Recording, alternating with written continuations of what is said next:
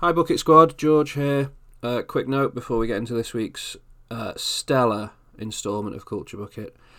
Uh, last week's episode and this week's episode were recorded pre uh, the Charisma Carpenter allegations against Joss Whedon, which is why we've talked quite uh, positively, hyperbolically even, about uh, Buffy the Vampire Slayer without, or at least I have, without uh, mentioning those allegations. Uh, the episode we most re- recently recorded, which I think is episode 24, uh, we have a longer discussion about those allegations and how it impacts on uh, my love for Buffy the Vampire Slayer and Angel and related things. So you'll hear that when that goes out, but just wanted to put something up front today just to make it clear that uh, myself and Alex and Culture Bucket generally, as, as unimportant as tiny as we are, absolutely stand with Charisma Carpenter and the other cast members of Buffy and Ray Fisher and everyone who've who have come out with their uh, horrible experiences of working with Joss Whedon. We do not support that sort of behaviour. So yeah, enjoy this week's episode, and uh, see you next time. Made a podcast. Two good friends just made a podcast. Two friends just made a podcast. It's called Culture Bucket. Two friends just made a podcast. Two good friends just made a podcast. Two friends just made a podcast. Culture Bucket, Georgia. Okay, and thank you, and welcome back to Culture Bucket for our episode today, which may be episode twenty-one. Yes. I think. Yes. Wow. We're going to be discussing 90s films today, top five 90s films. I'm your host, George. With me is Alex, my co host, equal host. How are you doing? I'm good. How are you, George? I'm um, good. Yeah. How's it going? Yeah, no, I'm great. Just before we start recording, I was telling George how in one week the world has changed again, and uh, it's pretty bizarre. Yeah, we're recording at the end of the week when um, some man in a Viking helmet tr- tried to take over America and England imploded. So, yeah. Last week It's- nothing was going on, and then this week it's uh, going crazy. But Yep. would you ever have thought that in your lifetime you would have seen an attempt of coup in America? um, I'm no, and it no, but it wasn't a very I was like, good attempt. No, it wasn't. Oh, no, it wasn't. It was, uh, yeah. Yeah. It was like if a bunch of uh, nursery school children tried to, tried to take over the school by throwing pencils at the teacher, The guy, and it was very dangerous, and people died. Obviously, it was awful, but it, it, similarly, it was it was it was just a, a mess of idiots. Anyway, Anywho, never mind. yeah, never mind. Shall we get? Shall we crack on? Yeah. This is culture catch up time. This is where we talk about what we've watched, what we've read, what we've listened to, and probably some other stuff. Culture catch up time. Yes, are you ready? I'm going to start. I've got a few things to talk about. Um, number one is I watched a sitcom that people keep telling me to watch, and I finally watched it. The BBC comedy Ghosts. Okay. Have you seen it, Alex? No. Uh, it was in the honourable mentions of one of our listeners' top fives uh, in our best of 2020 list. Eliza and Rachel made it an honourable mention as one of their favourite British TV shows. And uh, they recently announced the lineup for the next season of Taskmaster, and it only included one person I actually had heard of. So I was like, oh, I want to kind of know about some of these people before I watch them on Taskmaster. Yeah. So one of the people on it is the lead actor or actress in Ghosts. So I decided to finally get around to watching that, and I'm glad I did because it is incredible. Ah. I love it. Uh, there's two series of six episodes and a Christmas special at the moment for 13 episodes. I've watched all of them since we last recorded. Wow. Uh, it's brilliant. It's created by the. Uh, it's quite recent. The second series only aired last September, and it's still being made, I think. So there will be a third series at some point. And it's created by the team that made the Horrible Histories children's show for years, yeah. uh, which I never watched, but Mm. I know is very very popular. Yeah. And uh, a lot of the people involved in it have been on other comedies over the years, particularly Peep Show. The guy who played Gerard in Peep Show is one of the dudes, and he is also in Sex Education as the teacher. Mm. So he's I like him, Jim Howick. And Ghosts is a comedy about a young married couple who inherit a country house uh, from a long lost relative that the uh, wife wasn't aware she had. And when she gets there, you find out that the house is inhabited by a group of ghosts who are um, no one can see them, and one of them is a scoutmaster who has like an arrow through his neck that's snapped off because he obviously died in some kind of scouting accident. and he's played by uh, Jim Howick from from Sex Education. Another one is a guy who's wearing a suit but he has no trousers on, and he's a, a an MP who died in a sex scandal. That's quite funny. Uh, there's a lady who was burned as a witch. There's a caveman. There's a headless guy. There is um, a sort of Byron esque poet who gets very worked up about things. There's an army general. There's like a good mix of uh, weird characters in there. And basically, in the first episode, one of them, they're trying to get rid of this couple because they want the house themselves. One of them pushes her out of a window and she gets a concussion. And after she wakes up from a concussion, she's able to see and interact with the ghosts. So the series Ah. is all about kind of her being able to talk to the ghosts, but no one else can see them. And a lot of comedy is mined from there being other people visiting the house and her shouting at the ghosts, and then people being like, oh, "What are you doing?" and it makes me laugh every single time. Uh, it's pretty great. Um, yeah, no, I love it. I would re- recommend Ghosts to everyone. It's fantastic, and it is uh, a fantasy of mine to live in a haunted house in the middle of the countryside with my collection of ghosts. So Oh, it's pretty, it's pretty after my own heart. nice. Nice. Yeah, for sure. Uh, so yeah, you should check it out, Alex. It's good. Definitely. Sounds yeah, yeah, good. yeah. After that, I've been watching a lot of, um, as as we discussed last week, my Buffy rewatch finally came to an end, um, which I was very sad about. I had only just finished when we recorded last week. Um, so obviously the hole, the Buffy shaped hole, has to be filled, and I filled it with lots and lots of Angel. yeah. Yes, please. Spin off from Buffy, starring David Boreanaz as the titular vampire with a soul, Angel or Angelus when he's evil. Uh, started in 1999 and ran for five seasons. I've currently watched half of the first season, and I've watched Angel in the past, but never all of it. So I'm excited to get, hopefully, on this rewatch, actually get to the end and see what happens at the end, which is uh, going to be cool. But for now, I'm on season one, and it's pretty great. Cordelia's there, which is awesome because she's a good character on Buffy, and it's sad when she leaves. Um, but it's good to have more time with her in Angel. Hmm. And of course, uh, Angel. Just I really like David Boreanaz. He's a very seems like a very kind of charismatic, nice man. I like the story that he was discovered to work on Buffy uh, when he was like walking his dog or watering his garden or something, and somebody just saw him and was like, "You're a handsome guy. You should be on TV." and then he got a part on Buffy, and then it became Angel and stuff. Uh, and it's good. It doesn't have quite the cast of characters in it yet that Buffy does, but I think it kind of expands as it goes on. So I'm looking forward to kind of getting further into it. So that's good. Uh, then I watched a film from 1975 called Jaws. I don't know if you've seen it, but it's pretty good. I yeah, I have seen it a while ago though. Yeah. Uh, that- was a joke because it was meant to be like, oh, everyone's seen Jaws, but then you acted as if I was referencing quite an obscure film. Nah, I no, it's- yeah, sorry. I just because when I watched it, I was so disappointed. I was just like, oh, I don't, I don't know if I should. Say You were it. disappointed in Jaws. kind of. I don't know why. Oh thought it was pretty boring. God. I don't think it aged very well.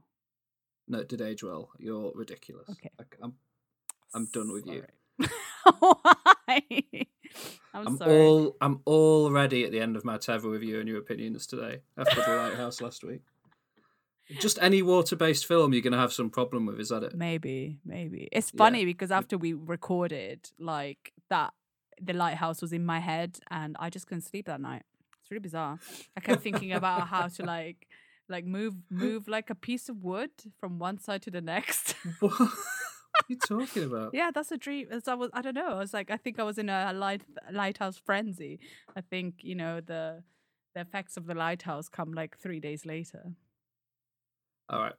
Anyway, I didn't think it needed saying, but Jaws is a perfect film. It's a five out of five, and everyone should watch it. Yeah. Yeah. Yeah, Mm. definitely. You should watch it. It's one of those films that has to be watched, but you don't necessarily have to enjoy it. No, but you will enjoy it because it's great. So next, Um, I've been listening to some music this week. I've been listening to an album um, by an artist that I've listened to because she features her vocals feature on one of my favorite songs from last year. You've heard me talk about the song "My God" by the Killers quite a lot.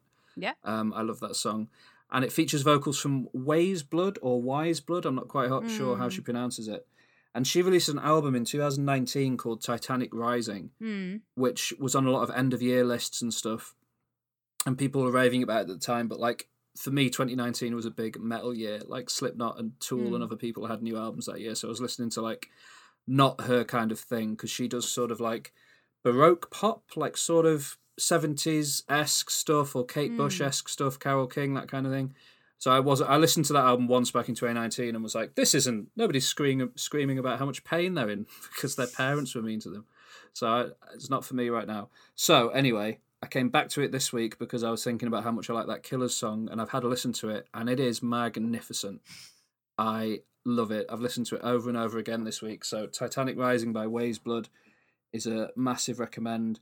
It's it's sort of she doesn't quite sound like Phoebe Bridgers, but it's that kind of thing of like very mm. emotional music being sung by a beautiful voice, but with something slightly darker underneath. Not quite as obvious as like Phoebe Bridgers' lyrics are quite dark, and Weyes Blood doesn't seem immediately quite as dark. But then I was watching some of her music videos, and there's one for a song that's a very beautiful song, very beautifully sung, and the music video is done as like a 70s style looking trip to a ski lodge with a group of friends just sort of sat around a ski lodge drinking beer and having fun.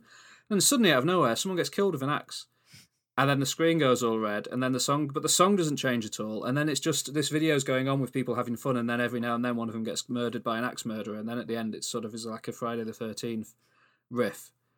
And um I was just like, oh, I wasn't expecting that at all. And I, that's kind of like what Weyes Blood is like. Her music on this album is very like very beautiful and soft and gorgeous, but then you can just sort of tell that there's something there under the surface that's uh, a bit darker, and I, I really enjoy that. So that's great.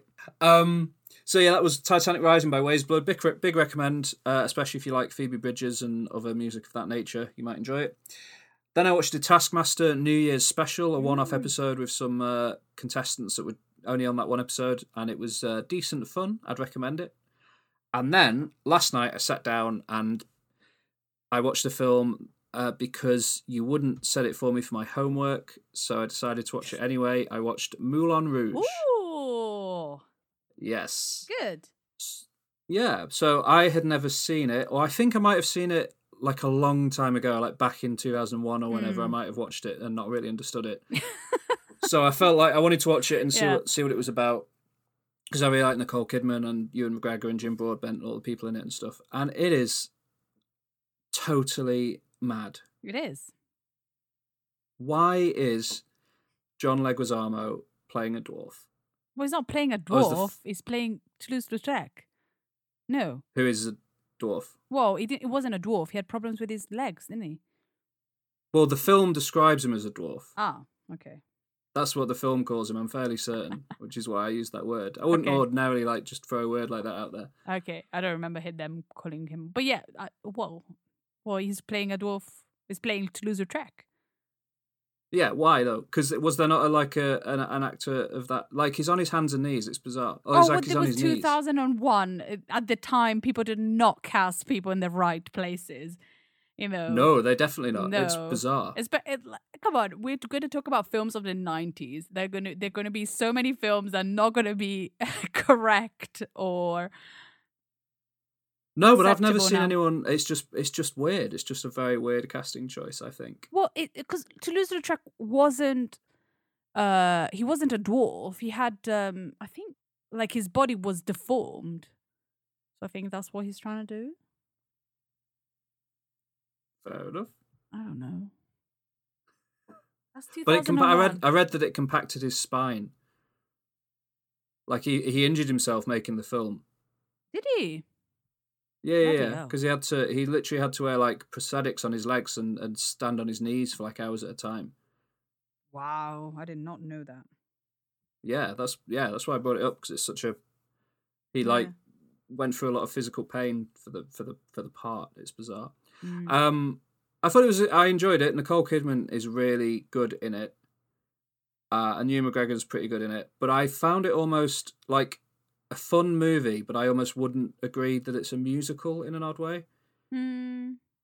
because none of the songs are sung in full. It's this weird thing where they'll like sing about a minute or a minute and a half of a song, and then they'll start just singing another song instead, and then they might go back to the. Do you know what I mean? It's it's it's medleys. They're medleys, mashups. Have you ever heard of a yeah, but they're like constant. Yeah, but not for an entire film. like it's I can't mad. believe you don't think that it's a, it's a musical.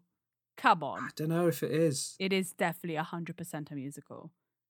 It's too. It, it felt like a trailer for a musical. Oh my goodness! Like, Like, tell me about your such a short choices from last week. So you're telling me that, that like one of my choices wasn't a musical. You made me watch an episode of Buffy, calling it a musical. Like, It is a musical. it is not a musical. It is a musical episode of a series. So please, Right. yeah. And this is this is a musical film where everybody sings and I'm not- dances for two hours. it is a musical. I'm Be not criticizing quiet. it. I'm just. It, it doesn't not- tick your musical boxes, George. I am sorry. I'm not. I'm not trying to offend you. I'm not criticizing it. I'm just saying it's a. It's a. It's an odd musical because I've never seen a musical like it before. Yeah, it's original. Jama, Yes. Jama. Did you like that? Did you like that scene where they do the Indian song? Um. What? Where they're all performing it in like the dress rehearsal. Yeah, Yeah. Yeah. Yeah. That was good. yeah. That was good. I liked the scene uh, in the Elephant where they're trying to convince the Duke that the uh, that they're writing a, a play together. that was Ah, quite yeah. funny. Mm. Yeah. Yeah, that was good. Um, yeah. Overall, it was it was good. I liked it. I liked it. I thought it was slightly longer than I'd have liked. The ending seems to drag out a lot, but it was good. Hello, I'm speaking. it was Alexa. Let me just turn off the microphone on Alexa. so I do- Alexa went a mushroom. a Right, she's gonna she's gonna stop talking now. um yeah that was cool well you watched it you know i tried to watch did. um i tried to watch um anna and the apocalypse but um i didn't That's fine. It wasn't your homework. no no but i really wanted to watch it and i will watch it uh but i was yeah, looking you, for it and, I think you'll like it. and it's like quite expensive so not yet though That's fair enough. Yeah. It's on the Sky streaming service thing over here. yeah not here i looked That's a pity. i looked That is everything I've got for culture catch up. awesome wow Mm. nice so it's my turn Yes, please. Yeah. Uh, so uh, I'm just going to talk about uh, films this week because I haven't really been. I just been listening to um, Adam Buxton. I've uh, been back on my binging, so um, that's been pretty good. And uh, Nice. you know, uh, I will be. I'll be talking about stuff that he's been uh, um, of people that he has had on his podcast because uh, I love. I love getting inspiration from him. He always manages to like interview people that I might be interested in reading or listening to. I don't know. He's um, Mhm. he's very convincing in that sense, or he just has a I don't know. Never mind. But yeah, so uh, I watched uh, four films uh, this Yeah. week. Uh, one of them uh, was a total random film that uh, I found on Sky, and but I thought it was pretty good. Uh, it's a film uh, directed by uh, Gurinder Chadha, who did uh, Bend It Like Beckham. All right. Have you ever seen Bend It Like Beckham? No, Very good film. Well, like, it's about football, so uh, well, it's, a, well, it's about girls' football and uh, race and everything, so it's it's pretty cool. Uh, but yeah, this film is not that, uh, and it's called uh, "Blinded by the Light." That's why I kept sing- singing that song before. I see. Yeah. Oh, oh, I know this film. I've not seen it. Oh, yeah. So, um, so Blinded by the Light is uh two. It was uh, released in 2019, and it's Mm. got um the main characters are pretty uh obscure actors, but the main character Javed is played by Vivek Kalra, I think.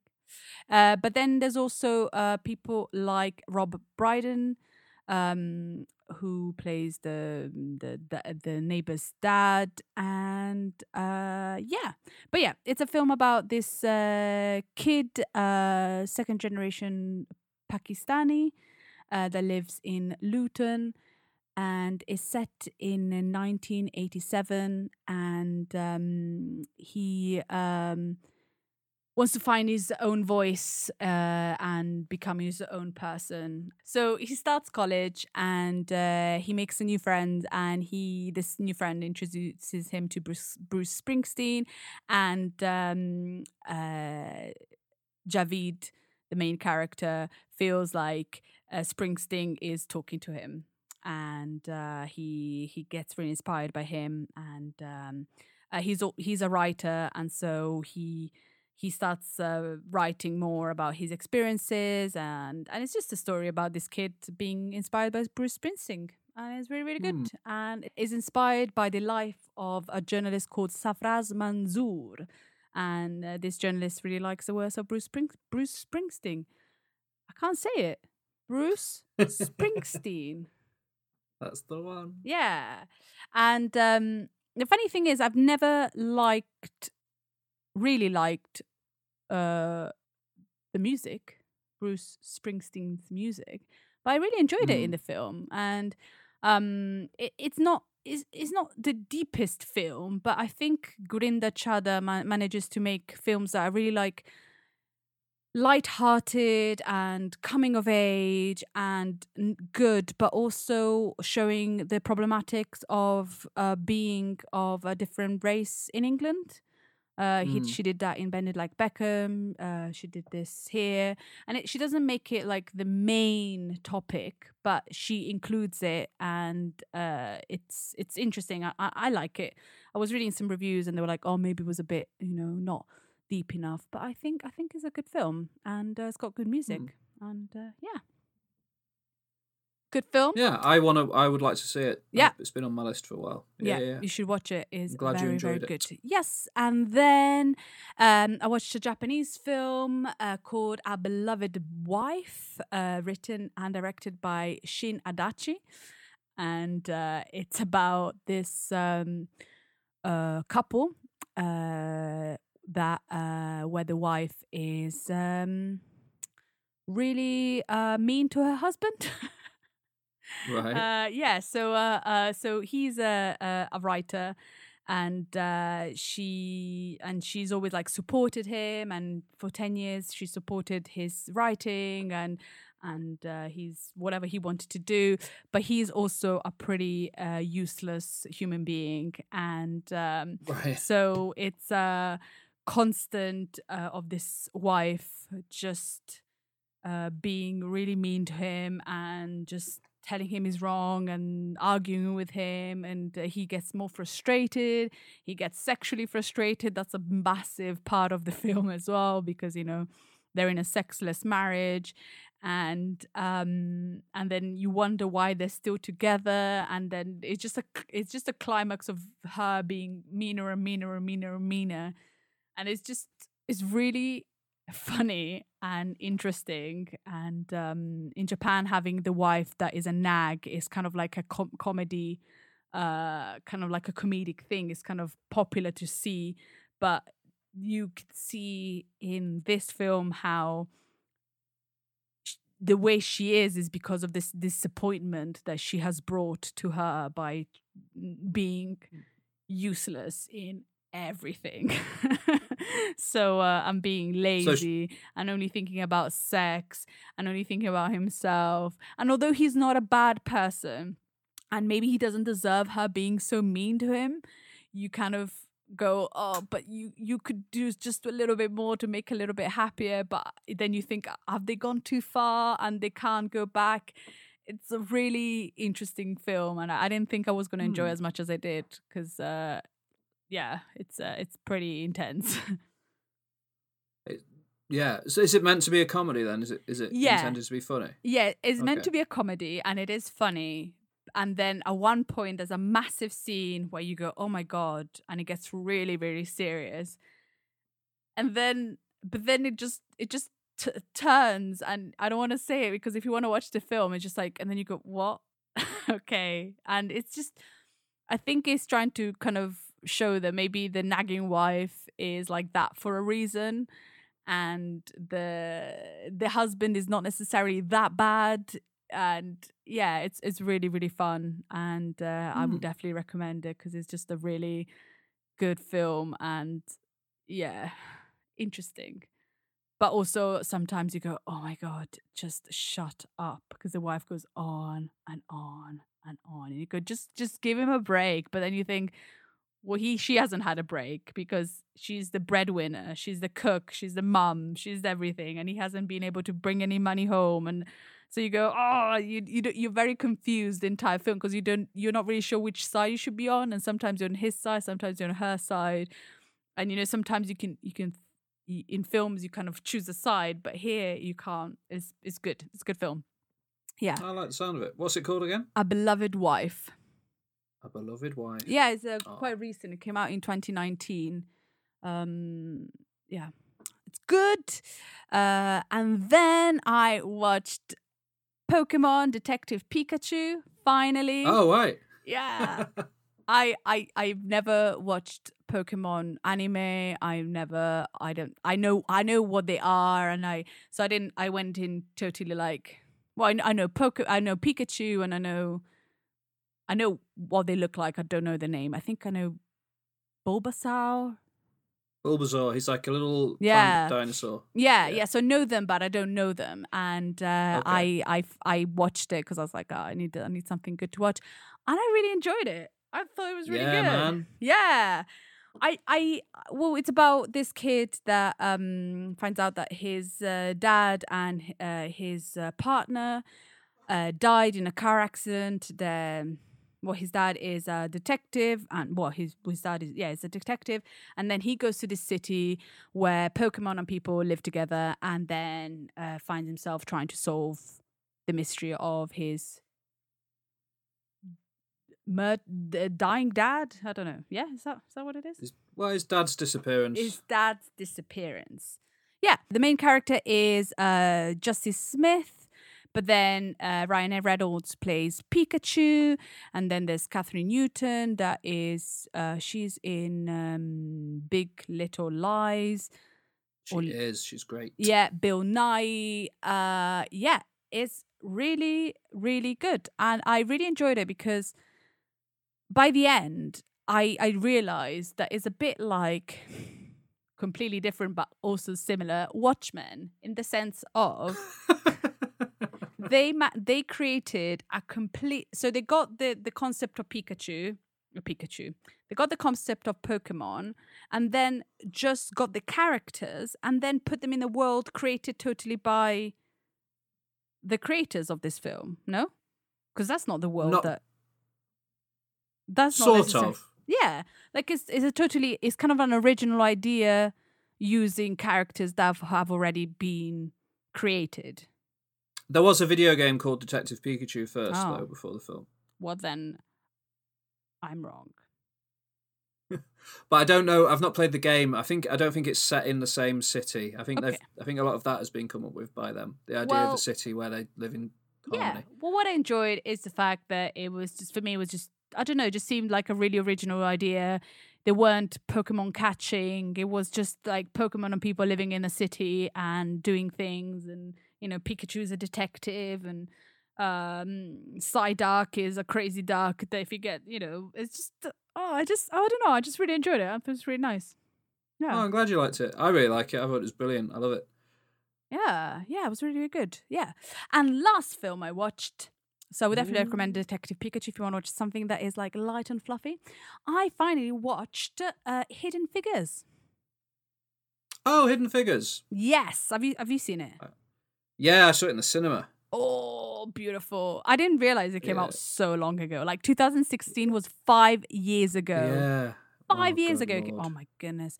Uh, but yeah, um, uh, it stars uh, Taraji P. Henson, Octavia Spencer, Janelle Monáe, uh, Kevin Costner, Kristen Dunst, Yeah. Jim Parson, Mars. Oh, when I I didn't know uh, Mahershala Ali was in it. I was like, oh, Oh yeah. Love that guy.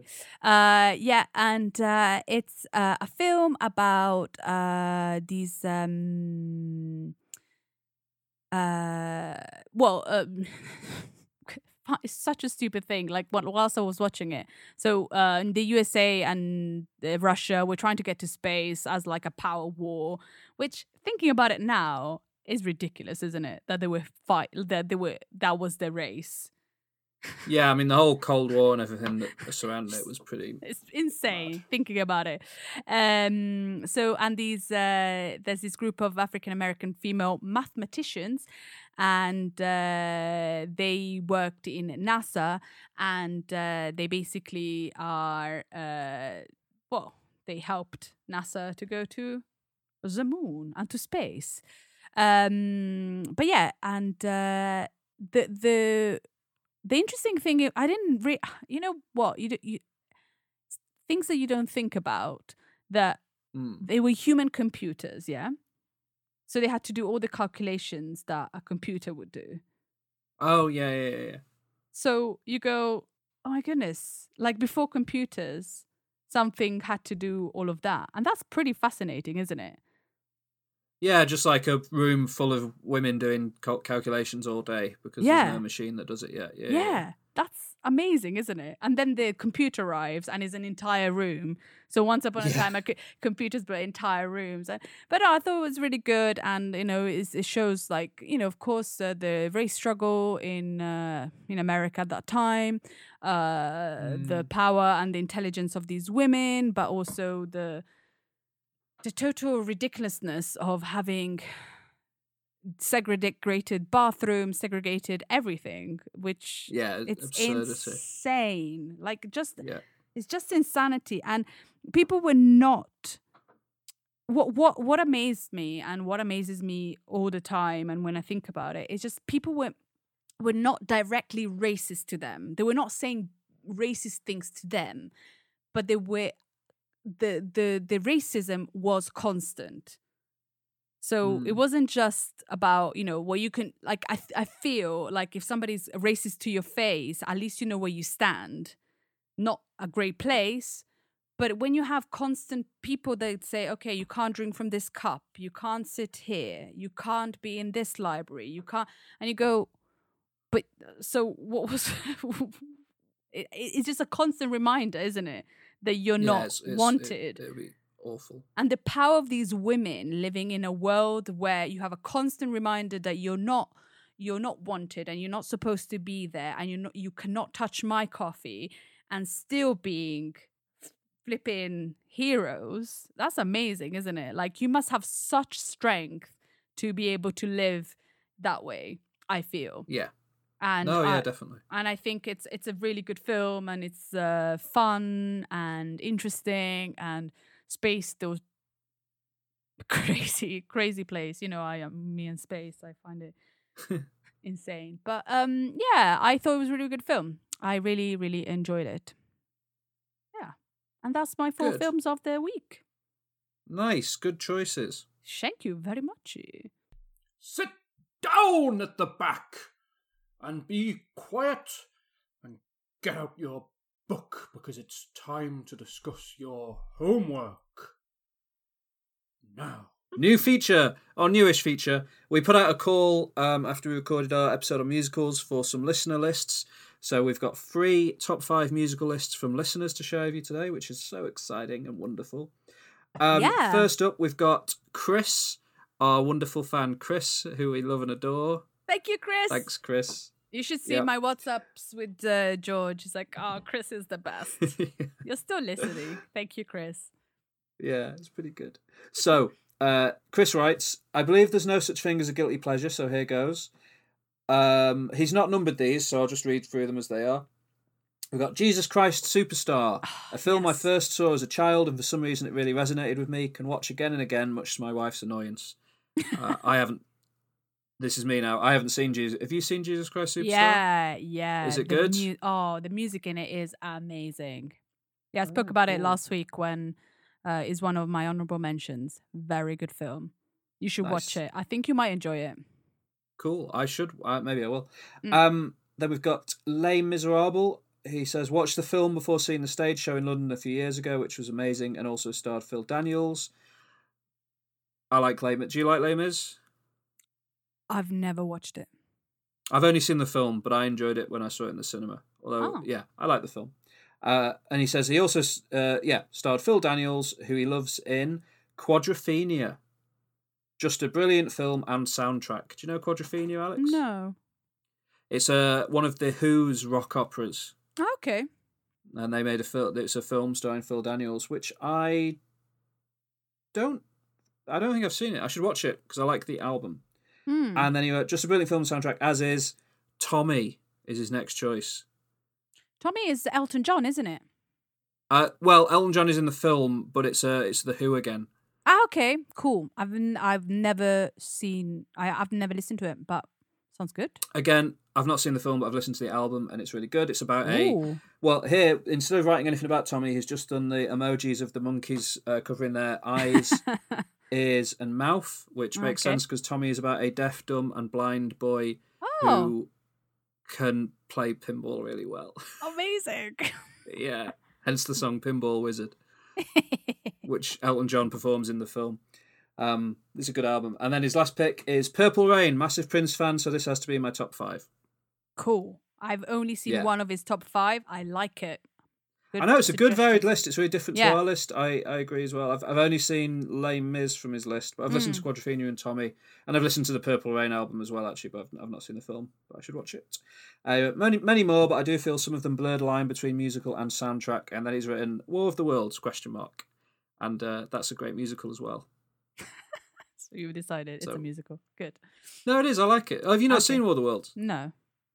It's a really good musical. The yeah, that's why I thought of last year when we talked last year, last week when we talked about musicals, I was really confused because I wasn't sure if I like I'm not I, I'm not one for the big musicals, but Yeah. I like I like the kind of songy. I don't know. Maybe that's why I thought I didn't hadn't watched many musicals, but I had. I don't know. yeah, yeah, yeah. But you mean like maybe the big sort of bombastic musicals aren't? Yeah. Yeah, that's Mm. fair.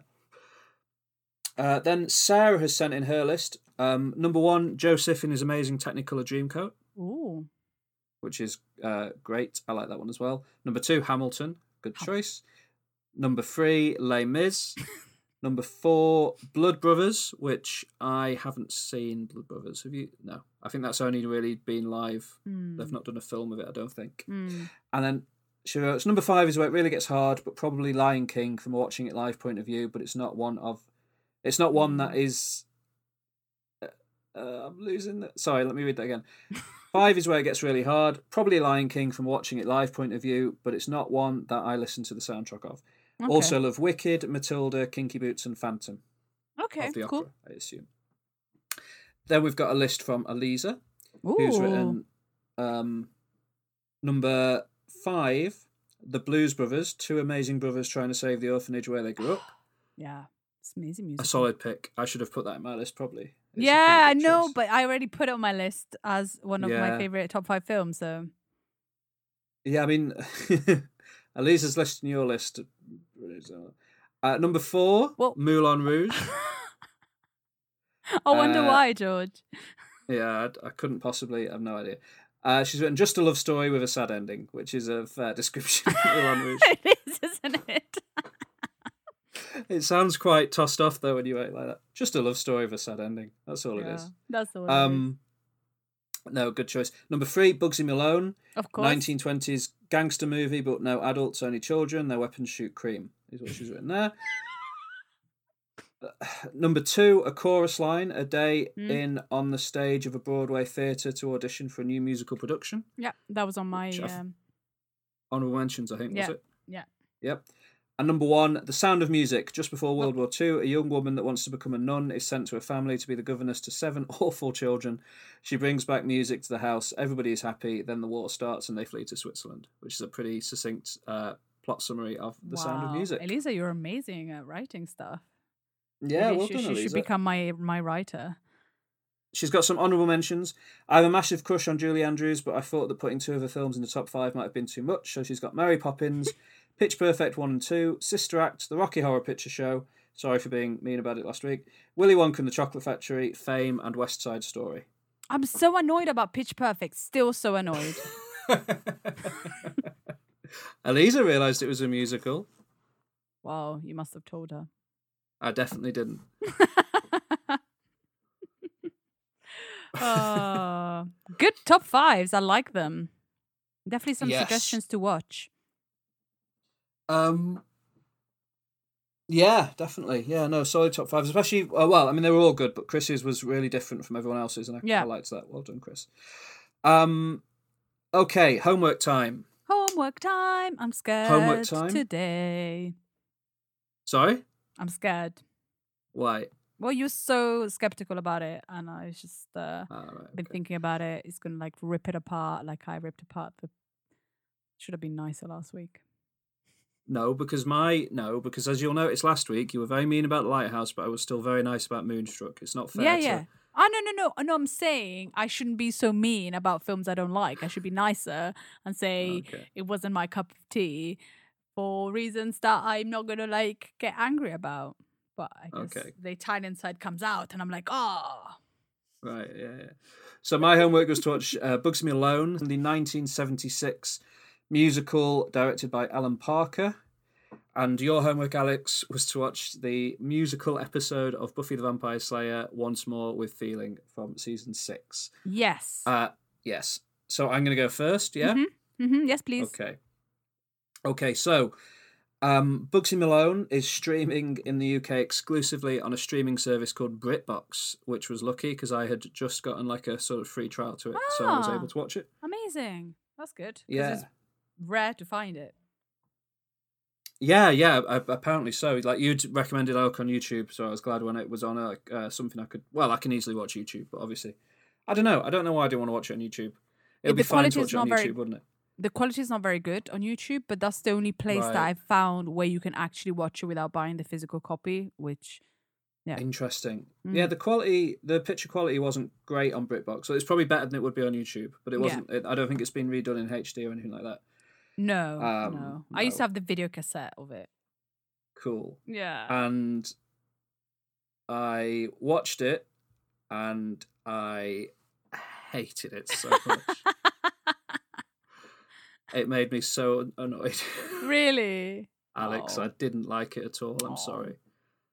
Oh. I thought that the um all right, I'll go straight to my biggest issue with it, yeah. which is that all of the songs are dubbed by adults and it is unforgivable. Why? because they sound terrible coming these vo- voices of adults coming out of the mouths of these children like just let the children sing the songs like why are you not letting the children sing the songs i couldn't bear it every time somebody started singing and it was an adult's voice coming out of the mouth of a child it was like watching a horror film i didn't get it Okay. um and i didn't like the songs but i'm not gonna you know i know a lot of people love the songs in it so i'm not gonna say they were bad songs but i didn't like the songs at all i found them irritating Okay. and another massive crime the the cream guns don't shoot cream and it's terrible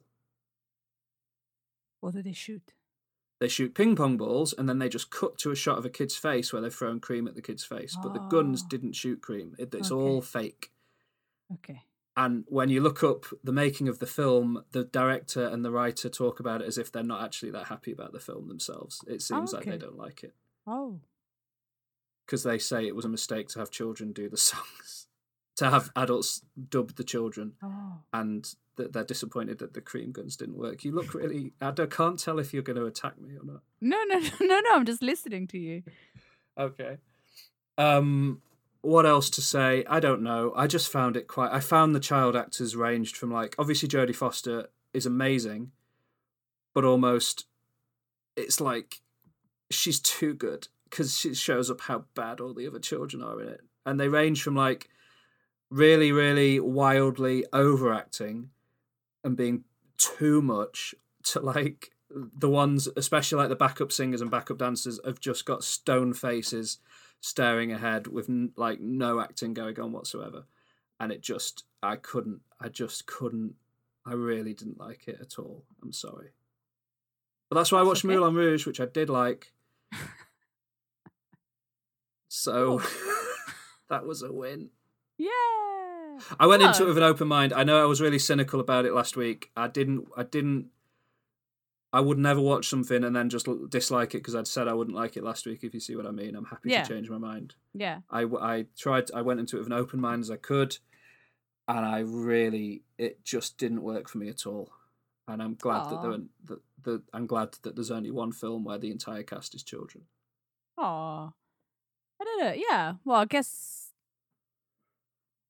I'm sure there are other films where the cast is only children. Like, But where they're playing adults, ah, okay, yeah, yeah.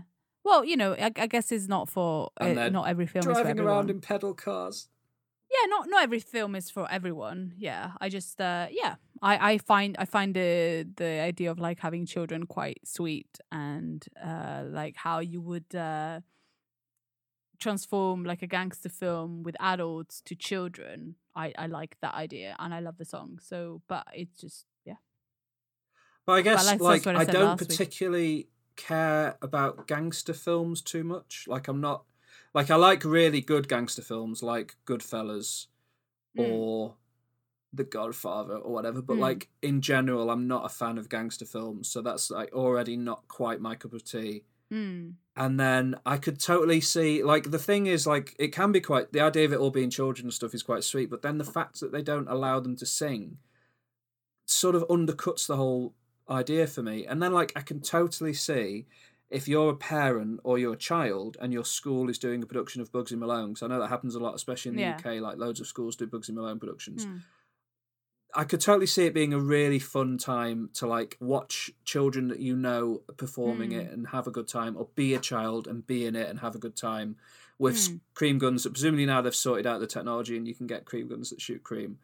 Uh, apparently they, they like that they they tried a bunch of different ways to get the cream guns to work, including one where they like encased it in like breakable plastic or something and Hmm. they said on like the special the making of or whatever that like they did they tested that and it was it was too painful so they didn't go with it and it's just i, I hope they didn't test it on the children um but i can totally see bugsy malone being a good time if it's a live production and you know the people in it or you're child all of that stuff but the film itself the alan parker movie from 1976 i could not stand Mm.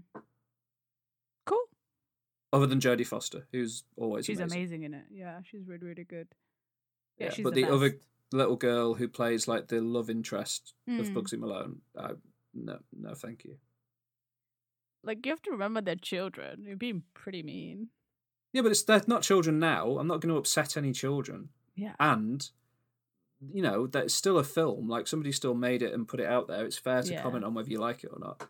Yeah. Yeah. I don't know. Like, I, I, yeah. I don't agree, but it's your opinion. yeah. I think, That's- yeah. Yeah. I don't agree at all. I don't Well, think you went fine. in it with an open mind. Oh well, that's not fair to say because I did. No, you didn't. Oh, I did. I know you, that's really George. I know you, George. Once you think that something is gonna be crap, it has to be like so good for you to enjoy it. Like Not amazing. Like, for example- so many times I've changed my mind. I'm so willing to change no, my mind. like That with is this, very like unfair. yeah, no, I don't think so. Yes. Mm. Yes. Yes. Nah. Yes. But Very you know, everybody's got their own opinion, and also Bugsy Malone wasn't in any lists, so maybe it wasn't like a hit anyway. So maybe it's just something that I love because it's something that I watched when I was a kid, and I thought was amazing, and I know all the songs, and uh, you know, it has to be one of those things that you enjoy when you watch as a kid rather than as an adult for the first time. Possibly. I mean, like the Goonies, which I don't particularly care for, and a lot of people adore the film. That film. what did, what did you just say? The Goonies. What did you just say? That you don't care for the Goonies? That I don't like the Goonies very much because I didn't watch it as a child, and when I did watch it, I wasn't that keen on it. Oh my god. Like What do you? This isn't. it's not even part of our conversation. I know you just like dropped a bomb. Like the Goonies is like one of the best films ever. Mm, okay. Like well maybe may- maybe no, maybe it's the same that if you watch as a kid, you, you know, I think I've seen the Goonies about ten times, and Bugsy Malone probably that as well. Like I've seen these films so many times that you know, as a kid, I've seen The Goonies once, and it was okay. I didn't like it very much. Stand by Me is a very good film. Oh, I only like things that make, you know, that are like deep and I've got death in it. What That's I don't want to watch films of like kids having an adventure and nothing else happening. Hook's George. a very good film. Hook's Who? a very good film. Hook. Hook. Hook. Hook is a great film. That's a nice film about children having fun. Jumanji. Yeah, but there's adults in them. Uh, okay. Fine. cool. So it was a zero out of five. Great. No, I'd give it one out of five for Jodie Foster. Ah. Okay, that's nice. And the song, there's one song that I thought was okay, where they are jumping up and down on a table. you not like so you want to be a boxer? No, I didn't like that song at all. What? They're just too. All the songs are too quiet, and I just didn't get anything. I just didn't like the songs. Okay. Sorry. Okay. Fine. But don't tell me that you go with an open mind, because once I showed you a, a, a video of our one of our favorite actresses, Brie Larson, being interviewed and being super funny by what's his name, and she was being super funny. You didn't have to watch him, and you told me, no, I don't like him, so I'm not enjoying this video. I was like, well, look at Brie Larson. Don't look at whatever Jimmy, Jimmy Fallon. Jimmy Fallon. Yeah, so don't say you go with an open mind all the time. I, that is of no. What are you talking about? It's got nothing to do with anything. It does. It does. No, it doesn't. You're not, I didn't no, like that video because Jimmy Fallon's in it, and I find it Exactly, but irritating. don't don't yeah exactly. But you you you assumed that that film was gonna be irritating, and you were I watched it. from the start.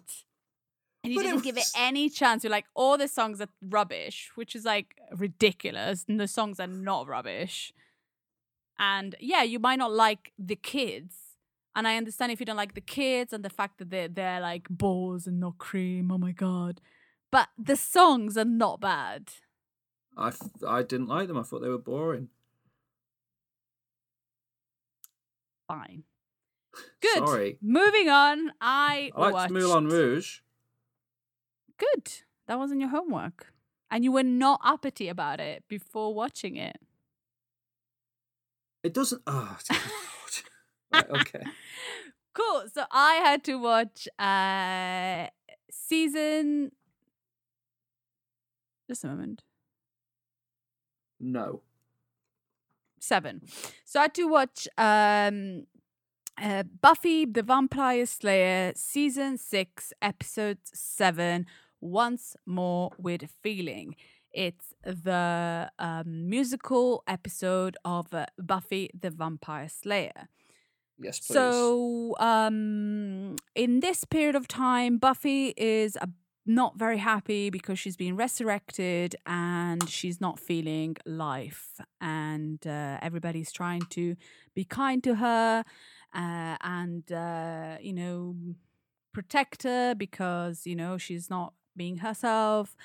And uh, I think Willow is having some problems with her girlfriend. Uh, She's using too much magic. She's using too much magic, and then Xander is engaged with his girlfriend, and then the sister keeps stealing stuff. I think. There you go. They're they're the main themes of series six. Yes, and But Buffy was in Buffy was in heaven. That's why she's upset. Yeah, she's upset because she was in heaven. But they all think that she was in hell. Yes. So uh, it starts uh, normally. Uh, Buffy wakes up, everything is uh, okay, and then she goes to uh, um, a grave and uh, she starts uh, killing demons or vampires, and she starts singing. And she starts singing how happy she is, and uh, blah blah blah and uh, that's it that's it like so the the episode is just uh, them uh, singing and but what they're singing is things they're actually feeling and that they haven't talked about, and um, which is quite fun. And um, yeah, uh, it's it's a fun episode. It's really like I, I I can understand why you like it. Um, it's uh, it's different from other episode, I guess, because you know they don't really sing in other episodes, and um, Yeah, that's they've got true. they've got some good singing. They've got some good singing from some of the characters, some not so good singing from other characters. Uh, uh, Sarah do you think isn't Michelle, Sarah? Michelle, Sarah Michelle Gellar is not great at singing, but you know they didn't change her voice, so that's her voice. So it feels more like it's a spell rather than. Uh, there is a bit of uh, auto tune on it, apparently.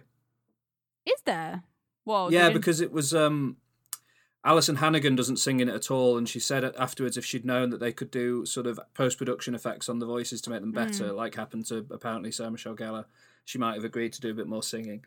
But yeah, she's not. Mm. But they offered Sarah Michelle Gellar a voice, like they offered to have somebody sing, oh, you know, dub her lines or whatever. Mm. and she wanted to do it herself because obviously it's a big emotional episode for the character and she wanted she didn't want somebody else to have those lines or whatever So uh, I thought I thought it was it was good. The songs were um, were good and is in a classic Buffy the Vampire Slayer uh, episode. Uh, you know, remind you of the, like late nineties, early two thousands. Uh, and it was it was good. It was fun to watch it. And uh, if I if I if there's another lockdown here, I might start watching it again as well because I thought it was really good. The only thing I did not like was the kiss at the end with Spike. God, that was awful. That was an awful kiss. Like if you have to, if you ever do the the top five awful kiss on screen, that is one of them. That was horrend- horrendous. Like it does no feeling whatsoever between those two, and you can feel it. And there's no chemistry. Like I remember, you know, her and Angel. There used to be like some chemistry, but then you go, why is Buff even interested in this guy? They're so not. I don't know. And then they kiss. I was like, oh, that was awful. But you know, they love each other, which is good. well they, i don't know that's the first time they kiss ever in it and then it builds on the relationship quite a lot as it goes on past there Ah, so okay, i so think gets I, I think that they struggle with chemistry at the start but i think it does end up becoming a bit more of a Okay. that was- interesting relationship Yeah, uh, no, no, it's good. It was, uh, it was interesting, and also like the fact that in in the nineties they were talking about you know being gay uh, already, which is good um, because you know there's still you know, there's still controversy when there's like too many too much gayness around, and uh, no, Well, I think that um, it's not in that episode, but the first ever episode where uh, Willow and Tara kiss on screen was the first ever same-sex lesbian kiss on network Amazing. TV in America. and that's in the nineties, isn't it? Like late nineties, so I so it late. early noughties, but yeah, like Yeah. pretty, yeah, yeah, pretty recent. But no, it was good. It was it brought back memories and some nostalgia of when you know I used to be in college and watching watch it. And I think I I have watched the episode, uh, but um, because I remember the, I remember the song uh that she sings with Willow, uh, where when one where Willow sings with her girlfriend. Um, Yeah, yeah, For some reason, I remember that one, and I remember uh when they're in the. um, uh I I just remember various things. I'm not sure if I watched the entire episode or was long ago, but yeah, no, I enjoyed it. It was nice. It's good fun, good fun episode, and uh, yeah, it was good. Was there a song that stood out? Was there any like standout track? I think wi- the ones that sta- stood out was when the Willow's girlfriend, which I can't remember her name, Pay no. Tara. Tara, when she sang, because her voice is amazing. Yeah, she was like the secret weapon of that episode. People said nobody knew that she had such a good voice. Yeah, I thought I thought her songs were really good, and like through, a walk through the fire was quite good. Like the song at the end where they all go walk through the fire. You know, that bit all where they're like, "We'll be hand in hand," and then they they they yeah, oh, yeah, that was pretty cool. That was a pretty cool song. Uh, it yeah, and uh, no, it's a, it's a good episode. You know, it's it's it's good that you can watch something without watching all the episodes. Understand? It's, it it could be it could be a standalone episode. And Yeah, what does I a liked, reasonable job of kind of everything you need to know is there. Yeah. And what I liked was just the the, the demon. It was just so funny. Like it's the classic prosthetics of that era. Like in Charm, Yeah. they used very similar ones, and in just just kind of like this kind of standard demon looking guy. it's quite funny. That was he was really good as well. He was a good singer. Oh, he's like a Uh, Broadway guy apparently. Like, I yeah. think he's like a real yeah. Yeah. And then I remembered that um Buffy's sister, then she was in Gossip Girl. I didn't realize that she was she was the same person. Oh, really? Michelle Trachtenberg. Yeah, yeah. Yeah, I didn't know that. I like her. A lot of people don't like her character in it, but I, I really like Dawn. I think she's good. I, well, she's a bit problematic, isn't she? She's not. well, like she's a bit whingy and whiny, but I'm like Yeah. the characters in Buffy are, are a bit older than me, but I'm like the same age as Dawn, or like when I was Mhm. watching it, I was Dawn's age. If you see what I mean, so I kind of not necessarily identified with. Her. I don't know. I just I, I don't know. I, she's not a perfect character, and she's got like things people dislike about her, but I, I like her. I like Dawn. Yeah. Yeah, but no, I, I enjoyed watching it. It was it was fun. It was good. Um, yeah, and just like kind of like I, I always found even when I watched it when I was um younger, kind of the awkward act- acting. Sometimes I have like some really awkward moments that kind of made it makes it quite natural. Buffy, Right. yeah, but I'm not sure if uh, I don't know. Yeah, I just remember that when I was when I watched it. But yeah, it was good. I liked it. Yeah, it's quite it's cheesy at times. yeah, yeah. For Definitely. sure. Oh, that's good. Cool. Good. Good. Good. That's homework But, then. uh, by the way, where's Bu- Buffy's mum? oh, she's dead. Okay. Forgot about She that. dies in season five Okay. Bye bye. in a ho- horrible episode called "The Body" that I will not ever talk about. Okay. It's aw- it's just awful. It's so upsetting. I cried four times watching it recently, Oh. and it's it's like four four long scenes in a row, and uh, each scene is heartbreaking. Anyway, it's awful. Um, just awful. Just Um, awful. but like good, like probably the best episode, really. But also just horrible, and I can't even think about it without being upset. Five, four, three, two, one. Our top five.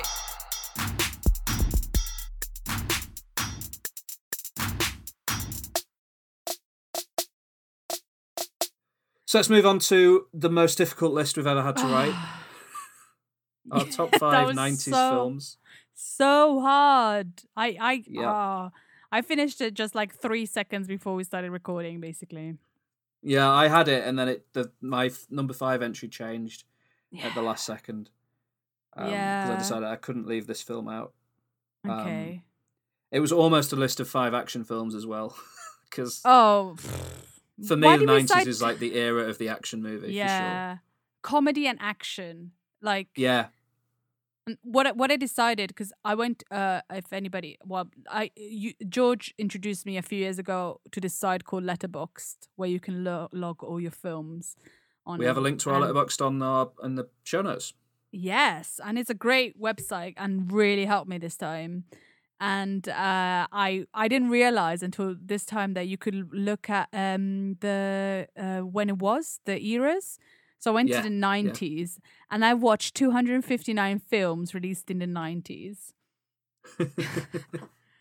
And I was like, how am I going to choose five from 259 films? It was so hard.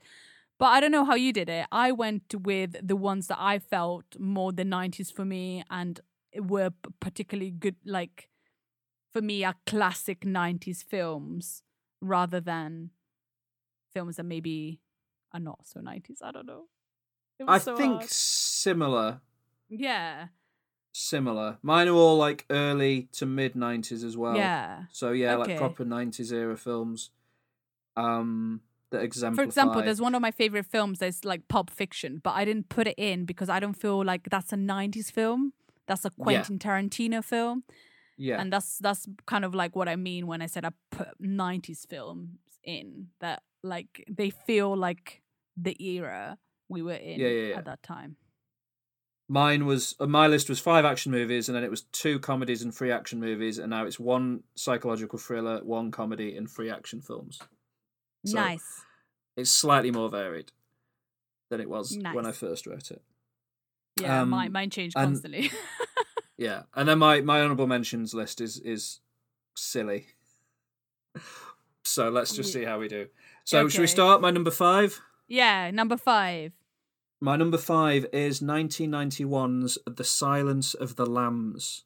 Oh, Mm. very nice. Yeah, directed by Joe Dante. Uh, it is the tale of FBI agent Clarice Starling in her attempts to track down the serial killer known as Buffalo Bill. She is put in touch with the captured serial killer Hannibal Lecter and goes to interview him to find out if he can help track down um, the elusive Buffalo Bill. Stars Jodie Foster, who we talked about earlier, um, all all grown up as A Clarice lady. Starling. Uh, yes, she's a lady now, and she's Clarice Starling. Um, Anthony Hopkins as Hannibal Lecter and Ted Levine as Buffalo Bill, along with a host of other brilliant '90s character actors. It is it's iconic. I'm sure if you're listening to our podcast, there's a there's a good probability you've seen it. Obviously, the highlight of the movie is Hannibal Lecter as Anthony Hopkins as Hannibal Lecter. The the interrogation scenes between um, Clarice and Hannibal are amazing and it was my favorite film for quite a long time. And I love serial killer films, which is an odd sentence, but I I really enjoy serial killer movies. And the '90s had its fair share, but for certain, um, nothing. There's nothing that beats The Silence of the Lambs. It is a fantastic film, so much fun. Ha- Anthony Hopkins' performance is an all-time perfect performance. It's one of those rare sort of horror type movies that actually managed to win Oscars. It's just brilliant. I love it. And I think you were frozen for a moment there. Yeah, but I managed to Uh, hear most yeah. of you. Oh, that's fine. Um, so have you seen it? No, no, You haven't seen Silence of the Lambs. No. Why? because it looks terrifying, and I know it will be I terrifying because Anthony I Hopkins is I mean- terrifying. It's terrifying. Like he's like just the watching him doing his scene, and I don't know, it just feels terrifying in the sense of like how. I'm sure there's no like blood or anything. Just how what oh, I know there's- there's Anthony definitely Hopkins' blood in it. face. Anthony Anthony Hopkins' face is terrifying in it. Like I don't think I could sleep, so I haven't watched it. I haven't watched. I might watch it one day. You know, it's on my on my list of watching films I need to watch, but I've never. No, I would. Oh, you should you should definitely get round to seeing it. it. It is it is. I can see how you could see. It is scary, but it's also it's not an outright horror film. It's more of a thriller. Yeah, uh, yeah, a psychological thriller that will yeah, make yeah. you more terrified than a horror film. Not me personally, but yeah, sure. Um, Yeah. it's great.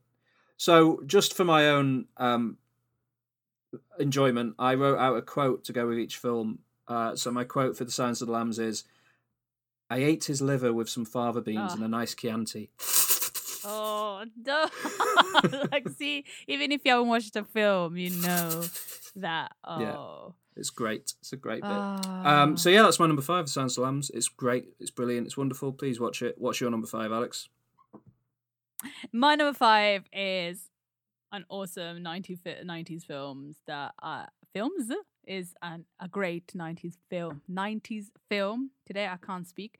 I think most of mine today are comedies because i feel maybe with me the 90s are like comedies are, is their best. Silly comedies. So my Yeah. number five is 1993 film Mrs. Doubtfire. Ooh, what a choice. Oh, I I was not sure if to put this, and then I watched I watched clips and I watched trailers and I read, and I was like, this is the best film ever. It's so silly but so good, so funny. Um, it um it stars Robin Williams, uh, Sally Field, uh, Pierce Brosnan, uh, Harvey Fierstein, and then all the kids, which uh, I can't remember their names, but it's a great. Isn't. Ma- a Matilda's in it, isn't she? Is Matilda one of the Yeah, kids? Matilda's in it. Yeah, uh, Mara Wilson. Wish I remembered her name. Mara Wilson. Yeah. Mara Wilson, that's it. Yep. Yeah. Yeah, so it's um the story about uh this uh, father uh that after uh uh deci- like a bad birthday for his son, uh his uh wife uh, uh decides to divorce him and uh, he really loves his kids, and he can only see them once a week. And when he sees his wife put an ad for a nanny, he decides to, um, you know, uh, transform into Mrs. Doubtfire, the perfect nanny, and uh, Yeah. it's amazing. Uh, it's uh, it's a really really good film, and it's uh, there's a lot of slapstick comedy. Uh, I love uh, Robin Williams. In the nineties, he was amazing. You know, in you know, you had to choose between. Well, I had to choose between Jumanji, Hook. it's like, well, but I think Mrs. Doubtfire is um classic 90s films that I don't think can be done again and I think that's another choice that I made I don't think the this kind of film will be able to be done again in such a beautiful way Yeah, probably not. And um, it's hard to. There's not really another Robin Williams, is there? Like, there's no one else that could make.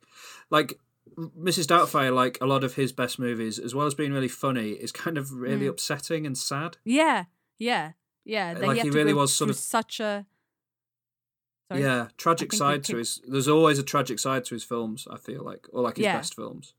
yeah yeah Um, and I- think is really, really, really good and funny. And you know, one of my favorite scenes have always been when uh, this um, uh, the so, uh, the uh, social services has to go to uh, his house, and uh, he hasn't got a mask on, and he has to put this his face in the pie in the fridge oh yeah, yeah, yeah. like a face mask and apparently it was dripping and it was not, was not it, like that was not supposed to be dripping but it did and it kept it in and it's just like i don't know it's just a really nice film that just brings really nice memories and, yeah, uh, no, that's totally yeah. fair. yeah and it's a great 90s movie Yeah. I think for me, I would have picked. I think I'd pick Jumanji if I was picking a Robin Williams film, but that's just because of my Mm. love of horror and adventure movies. yeah Because I found Jumanji really scary when I watched it as a child. It's like a really Okay. terrifying. it is, it but that's and it's also not as funny. So I'm not. Yeah, I mean, obviously, Mrs. Yeah. Doubtfire is your choice and it's amazing, but yeah Jumanji is the Robin Williams movie that sticks with me for sure. yeah hmm hmm yeah cool my number five Yeah? what's your number four Number five, a good choice. My number five is also a comedy. Um, and I love Robin Williams, but this guy is the guy who like ruled the nineties when it came to comedies for me. And um, of Mm. all his movies, I've picked the one that just for me personally sticks with the, me the most, even though I think it's not one of his most popular. I've gone with 1994's Ace Ventura: When Nature Calls, starring Jim Carrey. yeah Uh, the second Ace Ventura movie. yeah that's the second one yeah Yeah, yeah, which for me is I've watched it more than the first one. I mean, it's Mm. about so Ace Ventura is a pet detective, which doesn't mean anything really. No. but he's a pet detective who is hired by um who he's hired by someone to go to I can't remember where does he go in the film? Hang on. Was it not? I can't remember. Like it says he's been, he's summoned to Africa, but that's such a it's like saying you've been summoned to Europe. Like it's a really Yeah. vague like I was I was going to criticize the first Ace Ventura movie because it's got this horrible transphobic sequence at the end where they make this huge joke about a character that's just you wouldn't it wouldn't happen today and it, it's aged really badly and like that's part of the reason why I'd pick pick this one over the first one but then the way they treat Africa and sort of tribes people and stuff is is is is also incredibly like dismissive and um not not great and wouldn't happen to so you ca- I don't know anyway he's summoned to Africa to find a missing bat. Basically, that's the plot of the film. Yeah.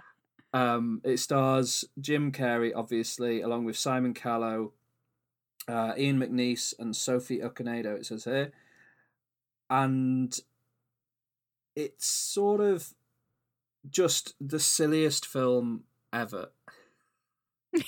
It. It's just, it's just, it's just an opportunity for Jim Carrey to be endlessly ridiculous. It opens with an amazing scene of him trying to get a slinky all the way down the steps of this huge steps of this enormous temple. It gets all the way, and there's just like one step left. It's like ah, so close. And then um, when he's in Africa, there's my favourites. The bit, a couple of scenes I always remember. One is when he's driving this jeep uh to this um colonial house or whatever in the middle of this jungle. He's driving this jeep through the jungle and he starts singing "Chitty Chitty Bang Bang," and he's just screaming "Bang Bang, Chitty Chitty Bang Bang," and then and he he flips the car and it just spins through the air and then crashes and smashes right into this parking space in this in this car park, and then he just looks out the window and goes "Like a glove." And that is my that's my quote for this film, and that's the moment I always remember the most. I love that bit, like a glove, and the bit where he sees uh, a lady wearing fur and attacks her husband because he looks like the Monopoly man is also amazing. So yeah, I assume you've seen Ace Ventura: When Yeah. Nature Calls, Alex. Yeah, that's a silly, like silly it? film. Yeah, yeah. You you cannot dislike Ace Ventura films. You know they're No. silly, they're funny, and yeah, absurd as well. They are completely absurd. when he bends over yeah. and talks out of his bum, that's pretty good. It's such a '90s film, isn't it? Oh, it's so nineties. Yeah, Yeah. yeah, completely. Yeah. um the bit where there's a bit where Simon Callow is presenting to Ace Ventura with like um, an overhead projector, which doesn't really Mm. exist anymore. But when they'd like put it up on the wall and project an image, and um, he stands in front of the image, and Jim Carrey just like reaches up and does uh, shadow puppets of tweaking his nipples. and then Simon Callow sees what he's doing and pulls his vest closed. it's ridiculous. it's ridiculous. But I, Yeah. I, I love Ace Ventura when nature calls. So that's my that's my number four pick. How about you? Nice. I like it. Um, my number you. four pick is probably the silliest film on my list. Um, I had to put it because it's um, uh, it's an action comedy film, and there's a lot of stereotypes in it, which uh, I don't condone, but is part of kind of '90s action films. I think. Yeah, yeah, sure. you know the bad the bad uh, uh, middle eastern man the sexy asian woman you know um and this film is uh, 1994 true lies Oh, True Lies, Arnold Schwarzenegger. yeah so it's a film directed by james Car- cameron and is uh um stars arnold schwarzenegger and jamie lee curtis uh which I love. The the weird thing is I think I've only seen this film in Italian, yeah. And today I was watching clips from it and I was like I Arnold Schwarzenegger has got like the thickest accent. Like he never changed his accent, did he? Oh no, yeah, yeah. And he's meant to be playing like an American born spy in this film, isn't he? Yeah. It's great. Yeah, it's it. amazing. It's so silly. So I, I after watching him like sp- trying to speak in an American accent, I was like, this film is even better. Uh, so, uh, so uh, the owner Schwarzenegger, Harry Tasker, um, has a double life. So um, he's a, he's a secret agent. Um, uh, with uh, and that can do anything, and uh, but is because he's secret at home. He has to. He pretends to be a computer salesman. Um, his wife gets uh, really bored of him not being at home and uh, uh, and leading a boring life. Uh, that um, she uh, finds kind of uh, comfort in a man that tells him that he's a secret agent. Tells her he's a secret agent. And uh, when Arnold Schwarzenegger finds that this out, um, he uh, decides to um, kind of like give us some excitement. But then him and his wife actually get kidnapped, and then there's a big thing. Ah, Yeah. it's beautiful. Uh, and then there's like action, and there's bombs, and there's nuclear bombs, and there's like helicopter scenes where uh, Jamie Lee Curtis hangs with this little black dress from a helicopter. Apparently, she did everything herself, which is amazing. She's incredible. Uh, she dance, she tangos with him. Uh, it's beautiful. It's a And- beautiful. He jumps a horse off a roof. he jumps a horse off a skyscraper. it's, It's just- ludicrous. It's just, it's just a perfect for me '90s action comedy film where Yeah. anything can happen. It's silly, it's fun, it's entertaining. It's got everything that you possibly want from a film, Yeah. and I love it. I love True And Lies. their daughter is played by Eliza Dushku, who plays Faith in Buffy the Vampire Slayer. Aha. So uh-huh. there's a connection. wow. That's you can keep that. That's for you. Thank you very much. You're welcome. And Uh, my my mum loves that film, and the bit that she always talks about that, that just makes her laugh so much is just the image of Arnold Schwarzenegger walking a small dog. yes, yes. it's just I don't know, like in Italian it made so much sense to cast Arnold Schwarzenegger in that film, but then watching it, I'm like, what? Why? How? How did? But that's his that's his whole career is just him playing. Americans and just having to accept that he's got an Austrian accent. Yeah. like a really thick one. He still has it. He's been in Yeah. America for years.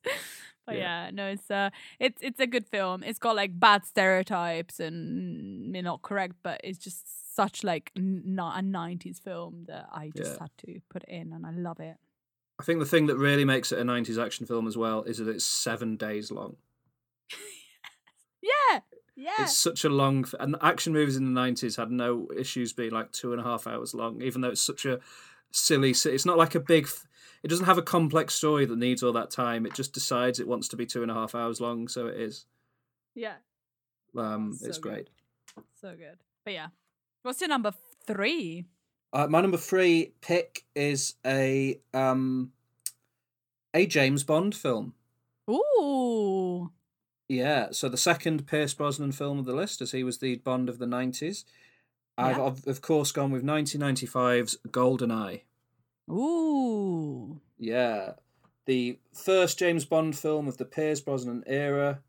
It sort of, you know, after a few years away in the cold, uh, after not totally successful Timothy Dalton era, James Bond was brought back with a bang in the mid 90s with Pierce Brosnan going up against Sean Bean as a rogue um, agent who wants to use a big satellite to cause a global financial meltdown. All he needed to really do was wait about 10 years, but never mind. if he just waited about a decade, he'd have got what he wanted. Maybe he did it anyway. yeah, maybe that's that's, what maybe maybe what's Maybe actually that's what been happening recently is James Bond has been failing his missions. Yeah, yeah, and like everything is coming up now. You know, Yeah. Um viruses under con- uh, and not under control, financial crashes. You know, Yeah, no, completely. Um, Bond needs to sort himself out. Really, pick, pick, pull himself together. Get back to it. Um, yeah, directed by Martin Campbell, starring Pierce Brosnan, Sean Bean, Judi Dench, Izabella Scorupco, Famke Janssen, Joe Don Baker. It's sort of the, it's the classic Pierce Brosnan Bond movie. It's brilliant. It's got a great theme tune by Tina Turner, uh, and I just remember watching like when I was growing up. ITV used to show a James Bond film. I think it was every Saturday they'd show one Bond film in order, Oh. and I used to watch them with my granddad, and he'd tell me all about them, and it was just a great. I just used to. I just loved. I grew up adoring James Bond, and then Goldeneye was sort of the, the Bond of my era. Mm. There was a great video game based on it, and I just have very fond memories of it, and I I love it. Have you you won't have seen it, I imagine, Alex? no, I haven't seen it. No. No, Well, I know the song. yeah, I like the- Golden. I like the tune. yeah, Golden Eye. weakness. Yes, Uh, yeah, written like by you song. too. Oh, good. Well, written by good. written by Bono and the Edge, but performed by Tina Turner. nice. But yeah, I, don't- I Yeah. haven't seen it. That's a silly name for a man. The Edge. What are you doing? Anyway, don't say why as if that's a ridiculous statement. Um, yeah, and then he made he made Tomorrow Never Dies, which is wonderful. I really love Tomorrow Never Dies. Uh, Mm. Jonathan Pryce plays an evil media mogul in that movie, and it's it, again predicting the future. Um, and then The World Is Not Enough, which isn't as good, but it's great. And then Die Another Day, which is awful. And then Daniel Craig came back to save us all. But Goldeneye will always remain uh, pretty special for me. So yeah, that's my number three pick. Hmm. Yeah. Nice. I like it. Thank you. What's your next choice? Uh, my number three pick is um a film uh called Addams Family Values. Wow. okay. is not the first Addams Family film, but is the second Addams Family films. Um, uh, starring Anjelica Huston being amazing as always, uh, Raul Julia, uh, Christopher Lloyd. Oh, sorry. What? Sorry, I don't want to dis- dis- disrupt you, but I just I read something when I you know I watched Moonstruck a couple of weeks ago. Yeah. Um, I read that Cher, you know, she didn't make any more movies after Moonstruck, but she was almost in the Addams Family movies, as presumably playing um, um, Gomez and what's Gomez's what's she called? Uh, Morticia. Morticia. Presumably, presumably Cher was potentially going to play Morticia at some point. Anjelica Huston is amazing, but I think Cher would have also have been incredible. It's interesting to think about that alternate dimension. I, ca- I cannot think about that. sorry, sorry to disrupt you. no, no, it's fine. But just like it just it would be amazing, but also I don't think I would have loved this film as much. I don't know. But yeah, yeah. So yeah, amazing. You you blew my mind. Actually, can you imagine if Cher was Morticia Addams? I, well, I wouldn't. Anjelica Huston is. It's not as if they got a bad one. Instead, like Anjelica Huston is perfect as Morticia. It's perfect, and that's the thing. That's what like. I, but I, you're right. Maybe Cher would have been amazing as well. Cher, I think Cher could have done something incredible with it as well. Like Cher is so good in Moonstruck. I'm now convinced of her genius completely. So I could see it. Uh, I could totally see it. And they should have got Nick mm. Nick Cage to play Gomez, and that would have been a perfect Addams Family. Amazing.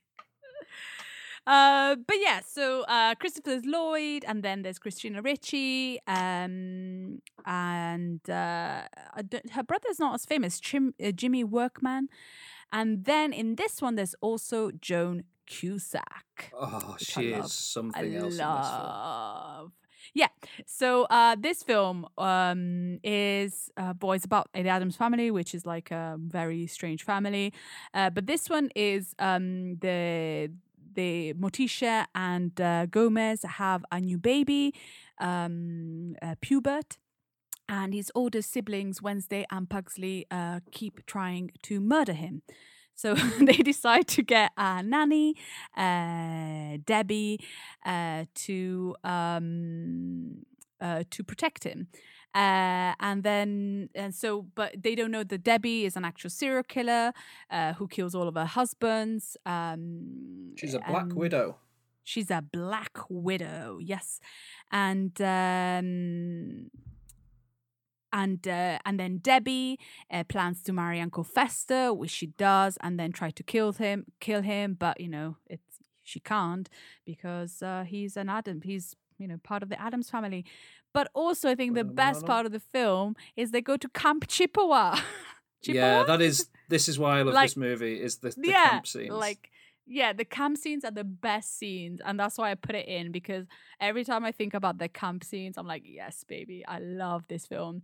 And although it's a good film, I love all of it. The ones, the the moments that really like I adore is when they're camp. It's called Camp Chippewa. Something like that. There's the bit where she fires the arrow and kills like a Oh, red. so so at the end of this camp, at the end of this camp, they have to make do a play, and um, yeah. and the play is about the pilgrims, and um, it all goes uh, as planned. uh, But then Wednesday's Pocahontas, and when the pilgrims say, "Oh, you need come and join us for this meal," uh, she goes, "I cannot share bread with you." You have you have uh, you have killed and taught and, and she goes on and on and on and then they have like there's fire they they they throw fire arrows they they try it's beautiful it's a beautiful scene.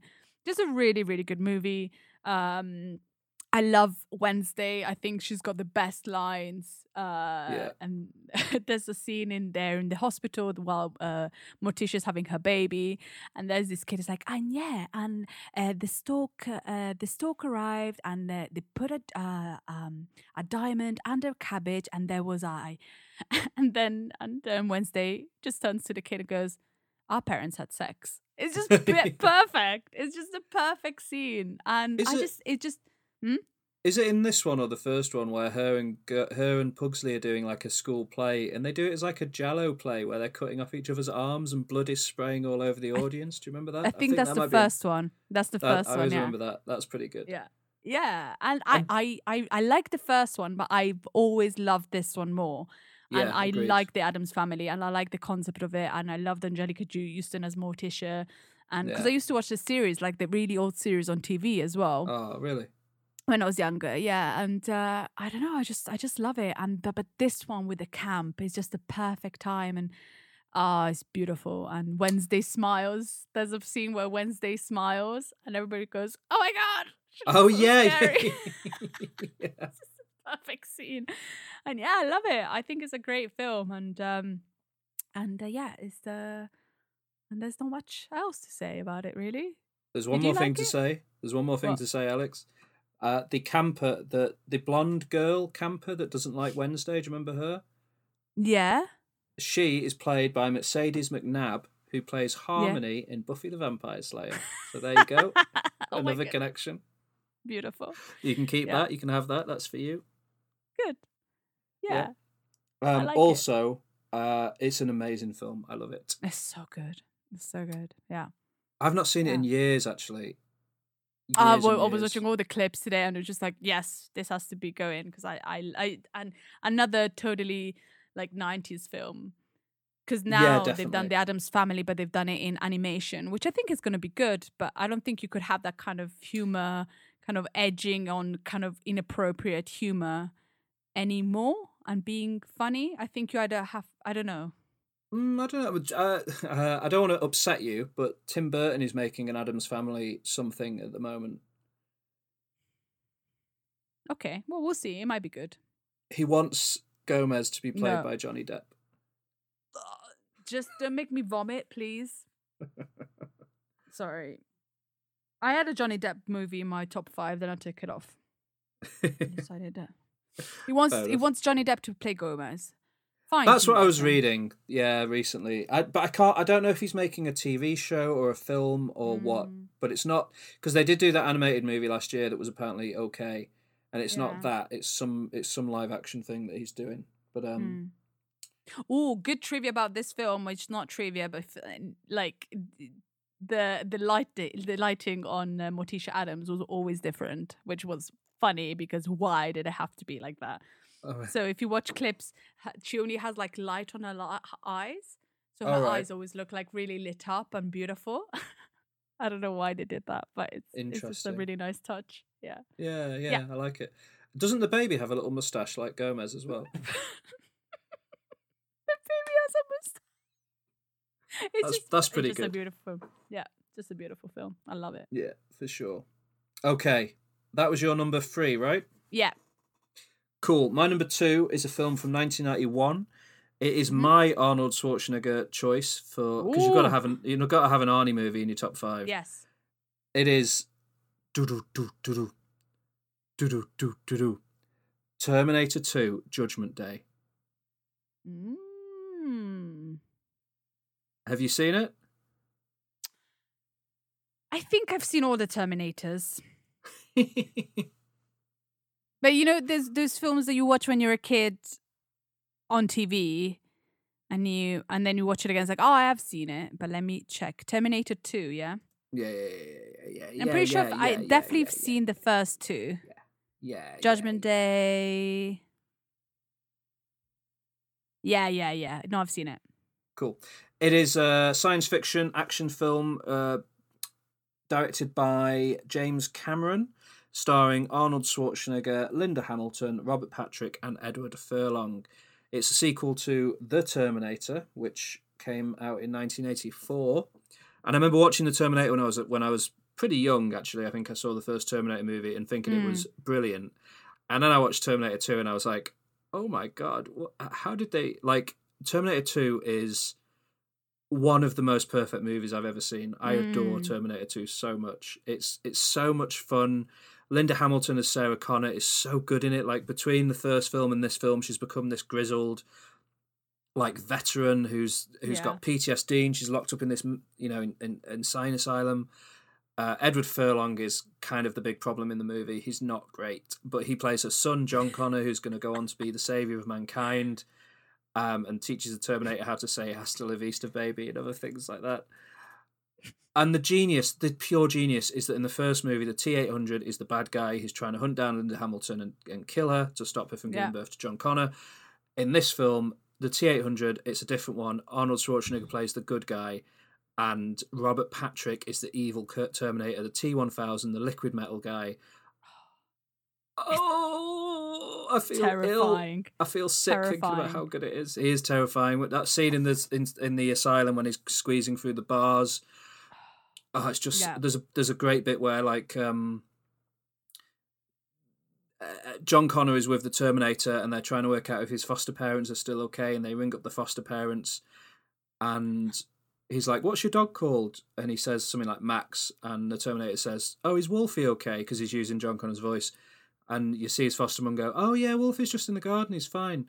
And then the T eight hundred just goes, "Your foster parents are dead." And then you it cuts back, and you see that she's actually the liquid metal guy, and she's got this big blade through the head of the Yeah. foster dad. No. Oh, it's amazing. And it's gone right through the milk carton. Like the shots are so good. She's got this blade that's gone through the milk carton he was drinking from. There's all milk spilling on the floor and it's coming out the end of the milk carton and going right through his head. Uh, incidentally played by Xander Berkeley, who plays George Mason in 24. Yes, please. Um, it is. Oh, it's it's amazing. It's so so Mm. good. It's just fun. It's exciting. It's got Guns N' Roses songs in it. I mean, literally, what more could you want from the nineties than Terminator Two: Judgment Day? There is one thing you could want more, and I'll talk about that in my number one pick. But Terminator Two is about as good as movies get. I adore it. I could watch it just about any day of the week and be happy with it. So uh, it had to be on the list. So there it Good is. choice. Good Thank choice, you. Yeah. Um, yeah, it's it's the absolute best. I love it. nice. Yeah, your Yeah, foster that parents are guy's terrifying. That guy's terrifying. Like I'm, what, I'm looking at pictures now of um, the Metal Man, the Liquid Metal Man, yeah, and he looks quite sweet, doesn't he? But then you then you think about the scenes in the movie and you go, oh no, he's terrifying. No, no, yeah, he just guy. has these and dead he's eyes, changed- and yeah, oh, when he's running and he runs, he he has this run where his arms are like blades, just going. It's just like oh, and he when he when he's, he's chasing down the car and he exactly turns. the same His, thing. yeah, Nobody can see us, but we just did the same thing. we did, we did the run on camera. The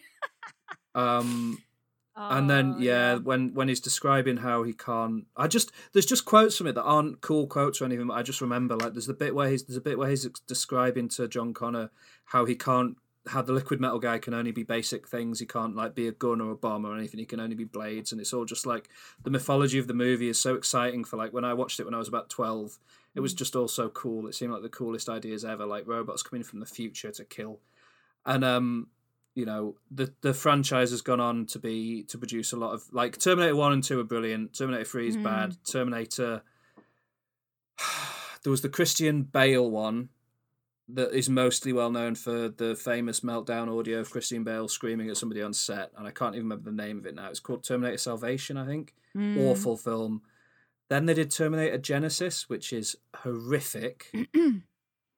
And then about a year ago, they did Terminator Dark Fate, which I really enjoyed, and it's positioned as a direct sequel to Terminator 2 and ignores all the other Mm. sequels, but it did not do well, and a lot of people hated it. So I'll be surprised if we see much more Terminator. Yeah. But we'll always have Terminator 2, and that's all, that's all we need.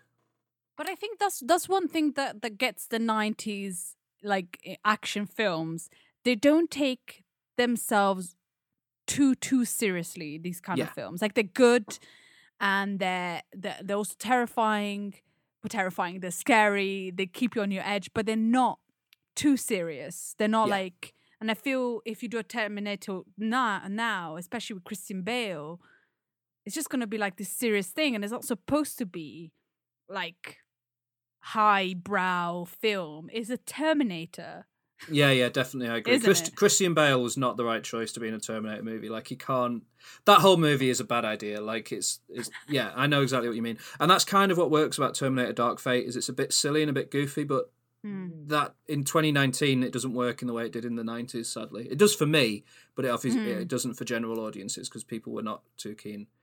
But I love that about. That's why I, I just love 90s action films because they're so silly and they're so goofy and they're Mm. just they don't care about reality like True Lies and Terminator 2 and my number one pick we'll, we'll talk about when I get to it and stuff. Like, it's just Okay. it's just silly fun and that's all it needs to be. yeah. Okay.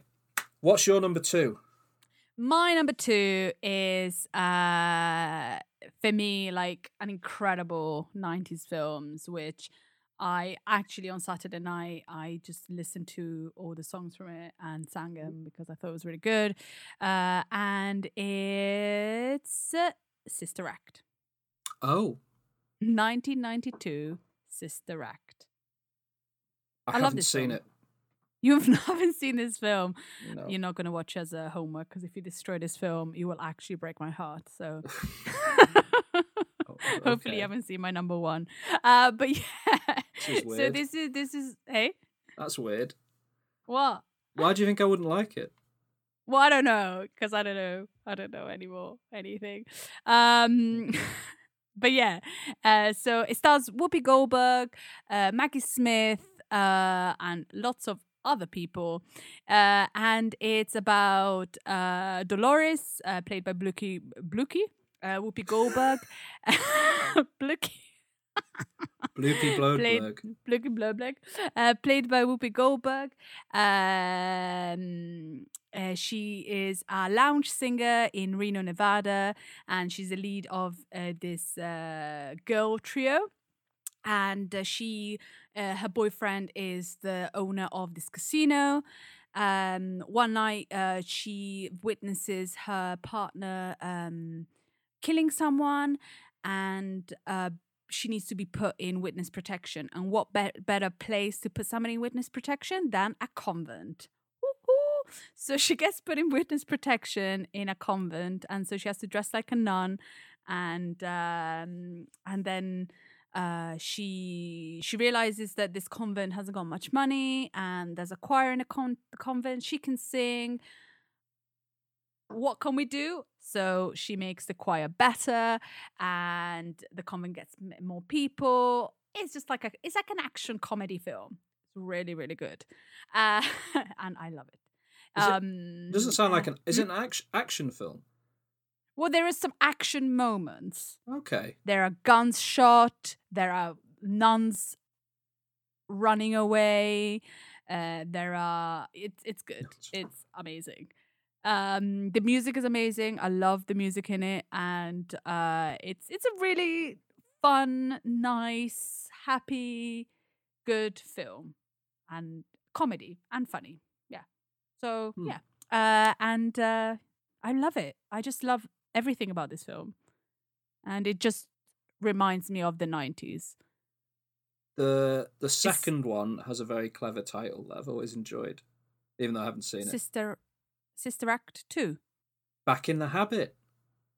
Ah, back in the habit. It's Sister Act two isn't another spectacular film. Like Uh. that's good. I could have put six around six six around. I could have put six. oh. Sixter Sixter stacked. I could have put Sister Act one and Sister Act two at the same time because Sister Act two's got Lauryn Hill in it. No, Lauryn really? Hill, yes, baby, Lauryn Oh, Hill from the Miseducation yes. of Lauryn Hill. yes. Like Wow, it's a from good film. That's crazy. from the Fugees. Ah, and it's it's an hour and forty minutes of pure amazingness. This film. It's got you know the the thing and the twist and the action and the car. oh, it's beautiful. But yeah, yeah, Fair dues. very good. Yeah, and I love Whoopi Goldberg. I, I there's a lot of films in the nineties that she was in. I wish she was in more films. But yeah, Yeah, she's too busy presenting that chat show now. Yeah, The View, The View. The View. Yeah. But yeah, it's Which it's is a fair. good film. Yeah. Cool, good. I've not seen it, like like I said, but I, no, not for any choice. I just it's just one that I've never watched. But yeah, Hmm. sounds good. Yeah. Mm. Yeah, I nearly put it in my musicals the other day, but I didn't. So I thought I'd put it in here. I Fair dues. What's your number That's- one? I'm excited to hear your number one. My number one is a movie that I just uh, it it flows through my veins.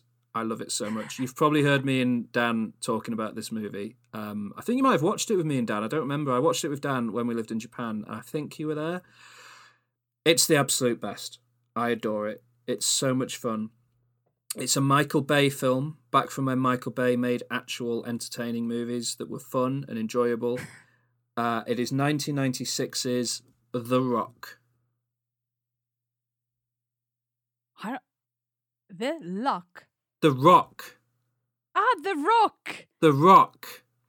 Starring Nicolas Cage, Yes, of course I've seen it. Yes. Connery, Ed Helms. No, not Ed Helms.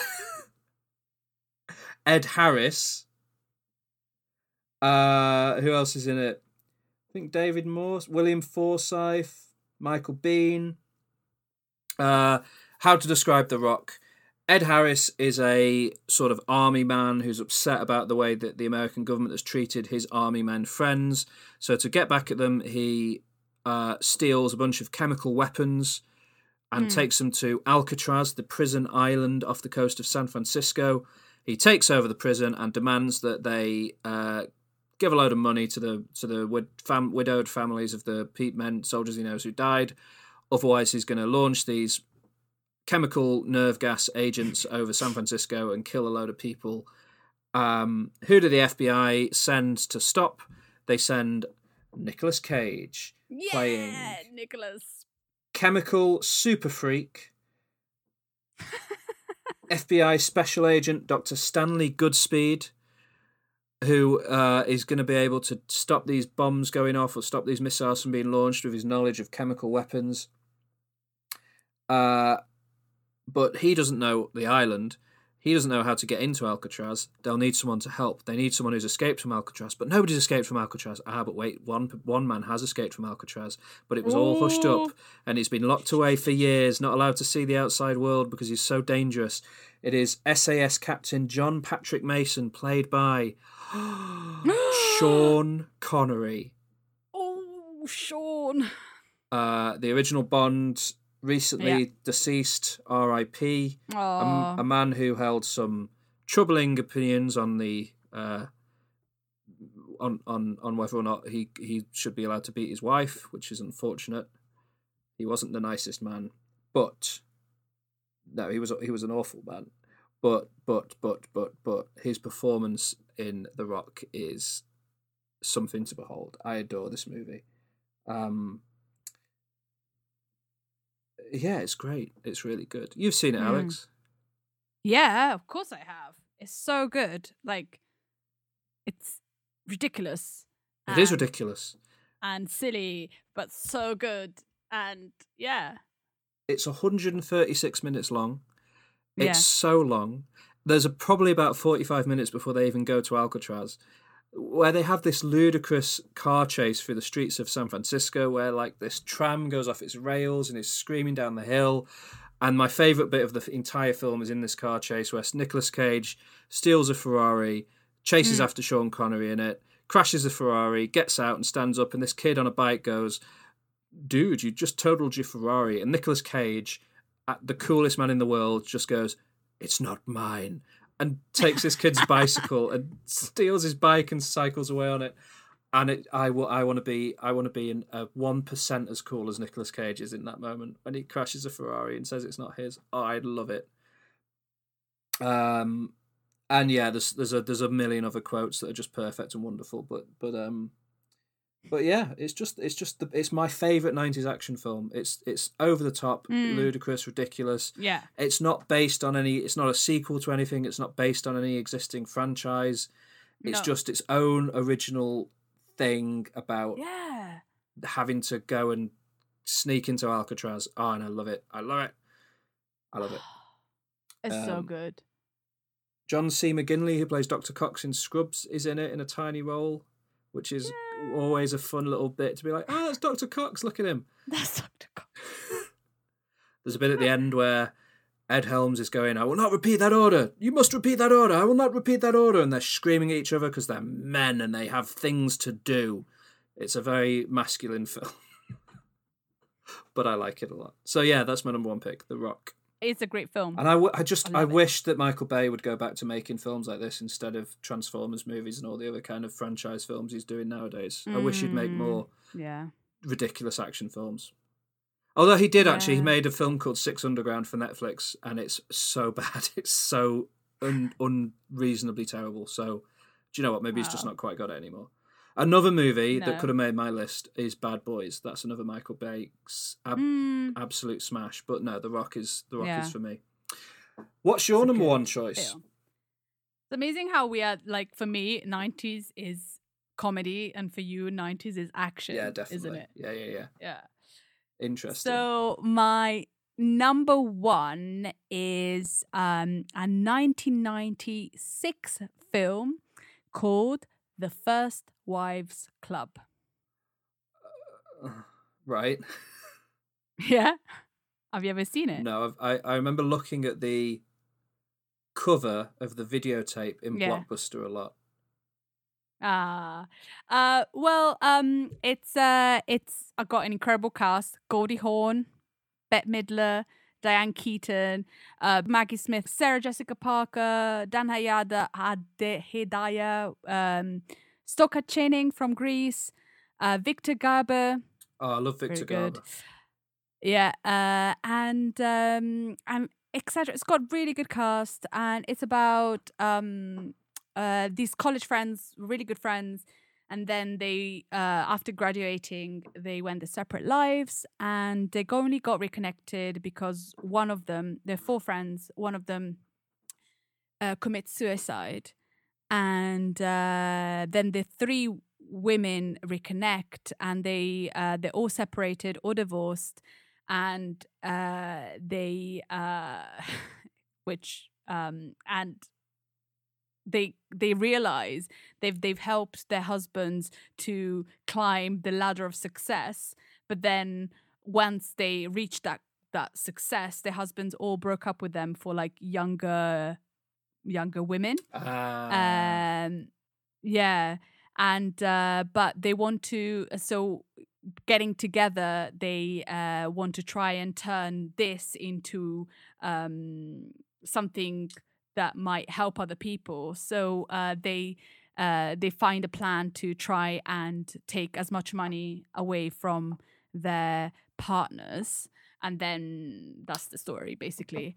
Um it's a really fun film and uh for the time really uh women female power it it just just because these women uh fight fight for something and then in the end there's like something different. But um it's really really really good and there's some golden comedy moments from uh Goldie Hawn and Bette Midler that is just I was watching scenes today and I was crying with laughter because it's just so good. And Goldie Hawn takes the make out of herself, and it talks about how uh, you know women, um, uh, you know, the older they get, the more they have to change, and it's just a really, really fun films and fun film, fun film, and excellent.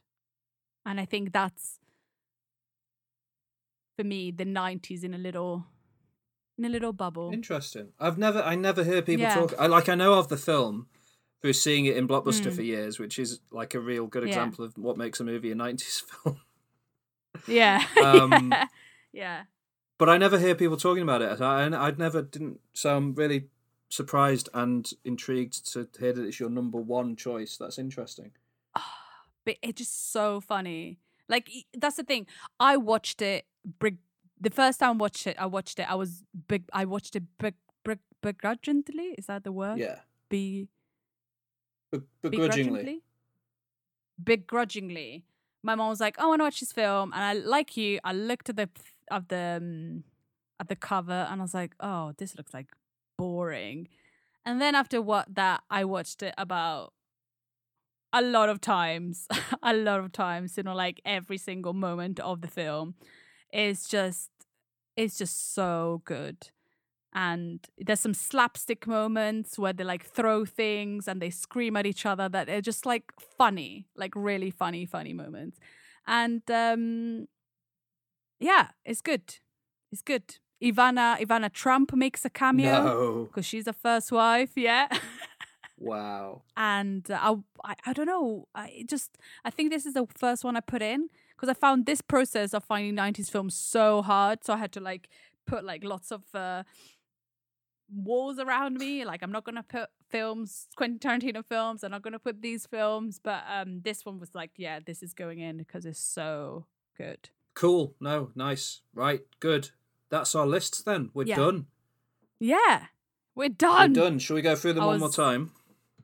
Yes. Cool. Let's do it. So, my list was number five, The Silence of the Lambs. Number four, Ace Ventura, When Nature Calls. Number three, Goldeneye. Number two, Terminator 2, Judgment Day. And number one, The Rock. Ooh. Hmm. My top five number five, Mrs. Doubtfire. Number four, True Lies. Number three, The Addams Family Values. Number two, Sister Act. And number one, The First Wives Club. Nice. Now, Oh, the honorable mentions are ridiculous. Yeah, I've got- I've got, I'm not. I've got a list here of honourable mentions. I'll try and get through them nice and quickly. Um, yeah. First of all, I've got the film that got bumped off my list uh, to make way for The Oh. Silence of the Lambs was Galaxy Quest. Okay. Have you seen Galaxy Quest? No, I don't think so. it's so. an amazing you well it it's it's a it's a parody of Star Trek um films starring Tim Allen and Sigourney Weaver and Alan Rickman. Okay. Oh wow. Yeah, it's a great movie. It's a really good film. Um Okay. but in the end I just I I wanted to put Silence Sounds on there. So yeah, then we've got The Matrix, yes. of course. The Blair Witch Project. Oh yes, I saw that at the cinema. You saw that at the cinema. Yeah, I'm surprised you're alive. Yeah, well, uh, when did it come out? 1999. Yeah. I was, I was 14, wow. And uh, I I think the boy I liked went to, was going to see it, and so I was like, I'll go and see it as well. Nice. And I I, I basically I just I shouldn't swear, but I did. I don't. I, I I found it terrifying. Yeah, I it's one of the few horror movies that really scares me. I think it's And, and you know where I live. Yeah. Like George knows where I live, and I live in a house in the middle of the woods, basically. when I came home, I was like, "Oh God!" Yeah, that bit right at the end where that that man's just stood in the corner staring at the. Oh, Oh it's so no, scary. no! Oh, it's so scary. it's terrifying. Um, but I really like that boy. um, yeah, you must have really liked it. So then I've got Event Horizon, Heat, Hmm. Heat, Groundhog Day, Leon, oh yes. The Truman Mhm. Show, Fight Club, oh yes. Scream, Mm-hmm. Ghostwatch, Yeah. The Exorcist Three, Mm. Space Jam, Being John Ooh, yep. Malkovich, Mm-hmm. 10 Things I Hate About You, Yeah. which I only watched Oh, re- I only that watched that made last year actually and it's amazing. I love that movie. I, mm, Uh Candyman, Snake Eyes, Okay. The Fugitive, mm-hmm. Death Becomes Her. If we're talking about Goldie Hawn, that's my Goldie Oh, Hawn movie. So good. That film, yeah, that's so That's a great that's movie. Such a good film. Uh, Ringu, the Japanese uh, The Ring, Ringu. yeah. Con Air, another Nicolas Cage classic. My Cousin Vinny. Have you seen My Cousin Vinny? I don't It's where Joe. Pesci plays like an Italian American lawyer who goes to like Southern America, like a Southern American state, like Nebraska or somewhere. Uh, and is uh, Mm. it's a great movie. You would like My Cousin Vinny. Very good film. Okay. Uh, and it's always it's a very silly comedy, but it's always held up apparently in um, law schools as being like one of the best examples of like real legal work being done on film, if that makes sense. Um, even though it's like a Wow, comedy, it's a okay. great film. Audition, In the Mouth Mm-hmm. of Madness, Analyze This, The Parent Trap, The Parent Trap, Alex. The Parent Trap. I love that It's film. such a good it's film. so good, and they're a camp. I love camp films. Exactly. That's what I was thinking when you were talking about Addams Family Values. I was thinking about the Parent Trap. 'cause I was like, I love movies set at Yeah. camp. Why do I like camp films so? um, Oh yeah. Austin Powers. yeah. Uh, here's one that was hard not to put in my top five: Trainspotting, Oh yes. uh, Castle Freak, uh, Office Space, Bad Boys, the Only Fools and Horses movie, Miami Twice, Okay. Casino, The Iron Giant, Mhm. Home Alone, Yeah. The Nightmare Before Christmas, Saving Yeah. Private Ryan, The Shawshank Mhm. Redemption, Fargo, Yeah. Seven, Men in Black, Romeo and Juliet, and American Pie. Oh, Romeo plus Juliet. Romeo plus Juliet, yeah, the Baz Luhrmann one, and American Pie. That's my honourable mentions list. It could be much American longer. Pie. American Pie was basically the pioneer of all the. It was so good, wasn't Yeah. it? Like if they just made American Pie, that would have been enough. That was perfect. And then they started doing other things, but American Pie was just so good. Uh, so I'm just gonna say some f- stuff that you didn't say. Um, what you said? Ah, Robin Hood, Men Men in Tights. I don't like Mel Brooks Very films, film. so it's not on my list. Okay. Uh, Armageddon. Nice. Did you say it? No, I didn't say it. I, it's the it's the one Michael. It, no, it's a good film. It's a good film. Yeah, Uh, Clueless. Love Clueless. never seen it. Very good film. Uh, Muriel's Wedding. Never seen it. It's uh, you might enjoy it. It's a film with um. Has it got Toni Collette in it? What's Or is that yeah Toni Collette as like is oh it's such a weird Is film, but it's really really good. Yeah, it's an Australian film, and when I watched it, it was the first. It's the first film I watched with Toni Collette. She looks totally different Oh, really? from what she looks like now, and it's so good. Um, Face Off. Oh yeah, that should be. that yeah, film. that should be in my list actually. Love it. Face Off is amazing. Uh, Pleasantville. Oh, is that Brendan Fraser? Uh, or Tobey Maguire? Toby Mag- Tobey Maguire uh, likes this uh, uh, TV series that's all black and white, and then his him and his sister magically go in, and, then then they turn the the world in color. Ah, is so good. Um, uh, the Green Mile, Oh, nice. uh, Human Traffic, I haven't seen No, that you- film. really good film about people going to a rave. Yeah, has that So got good. John Simm? I think so. I don't know. I just love that film. nice one, brother. Uh, Lost in Space, 1998. Okay. Was I love that film. It's so weird very and silly. bizarre. Um, Lock, Stock, and Two Smoking Barrels. Ooh, okay. Oh, uh, and then oh, I think I think, but that's it because the rest you probably just already said. Because, um, yeah, yeah. Cool. And then was there any other? Ah, um, Edward Scissorhands Mm, was on my list, but I took it out uh, because um, yeah, and Practical Magic.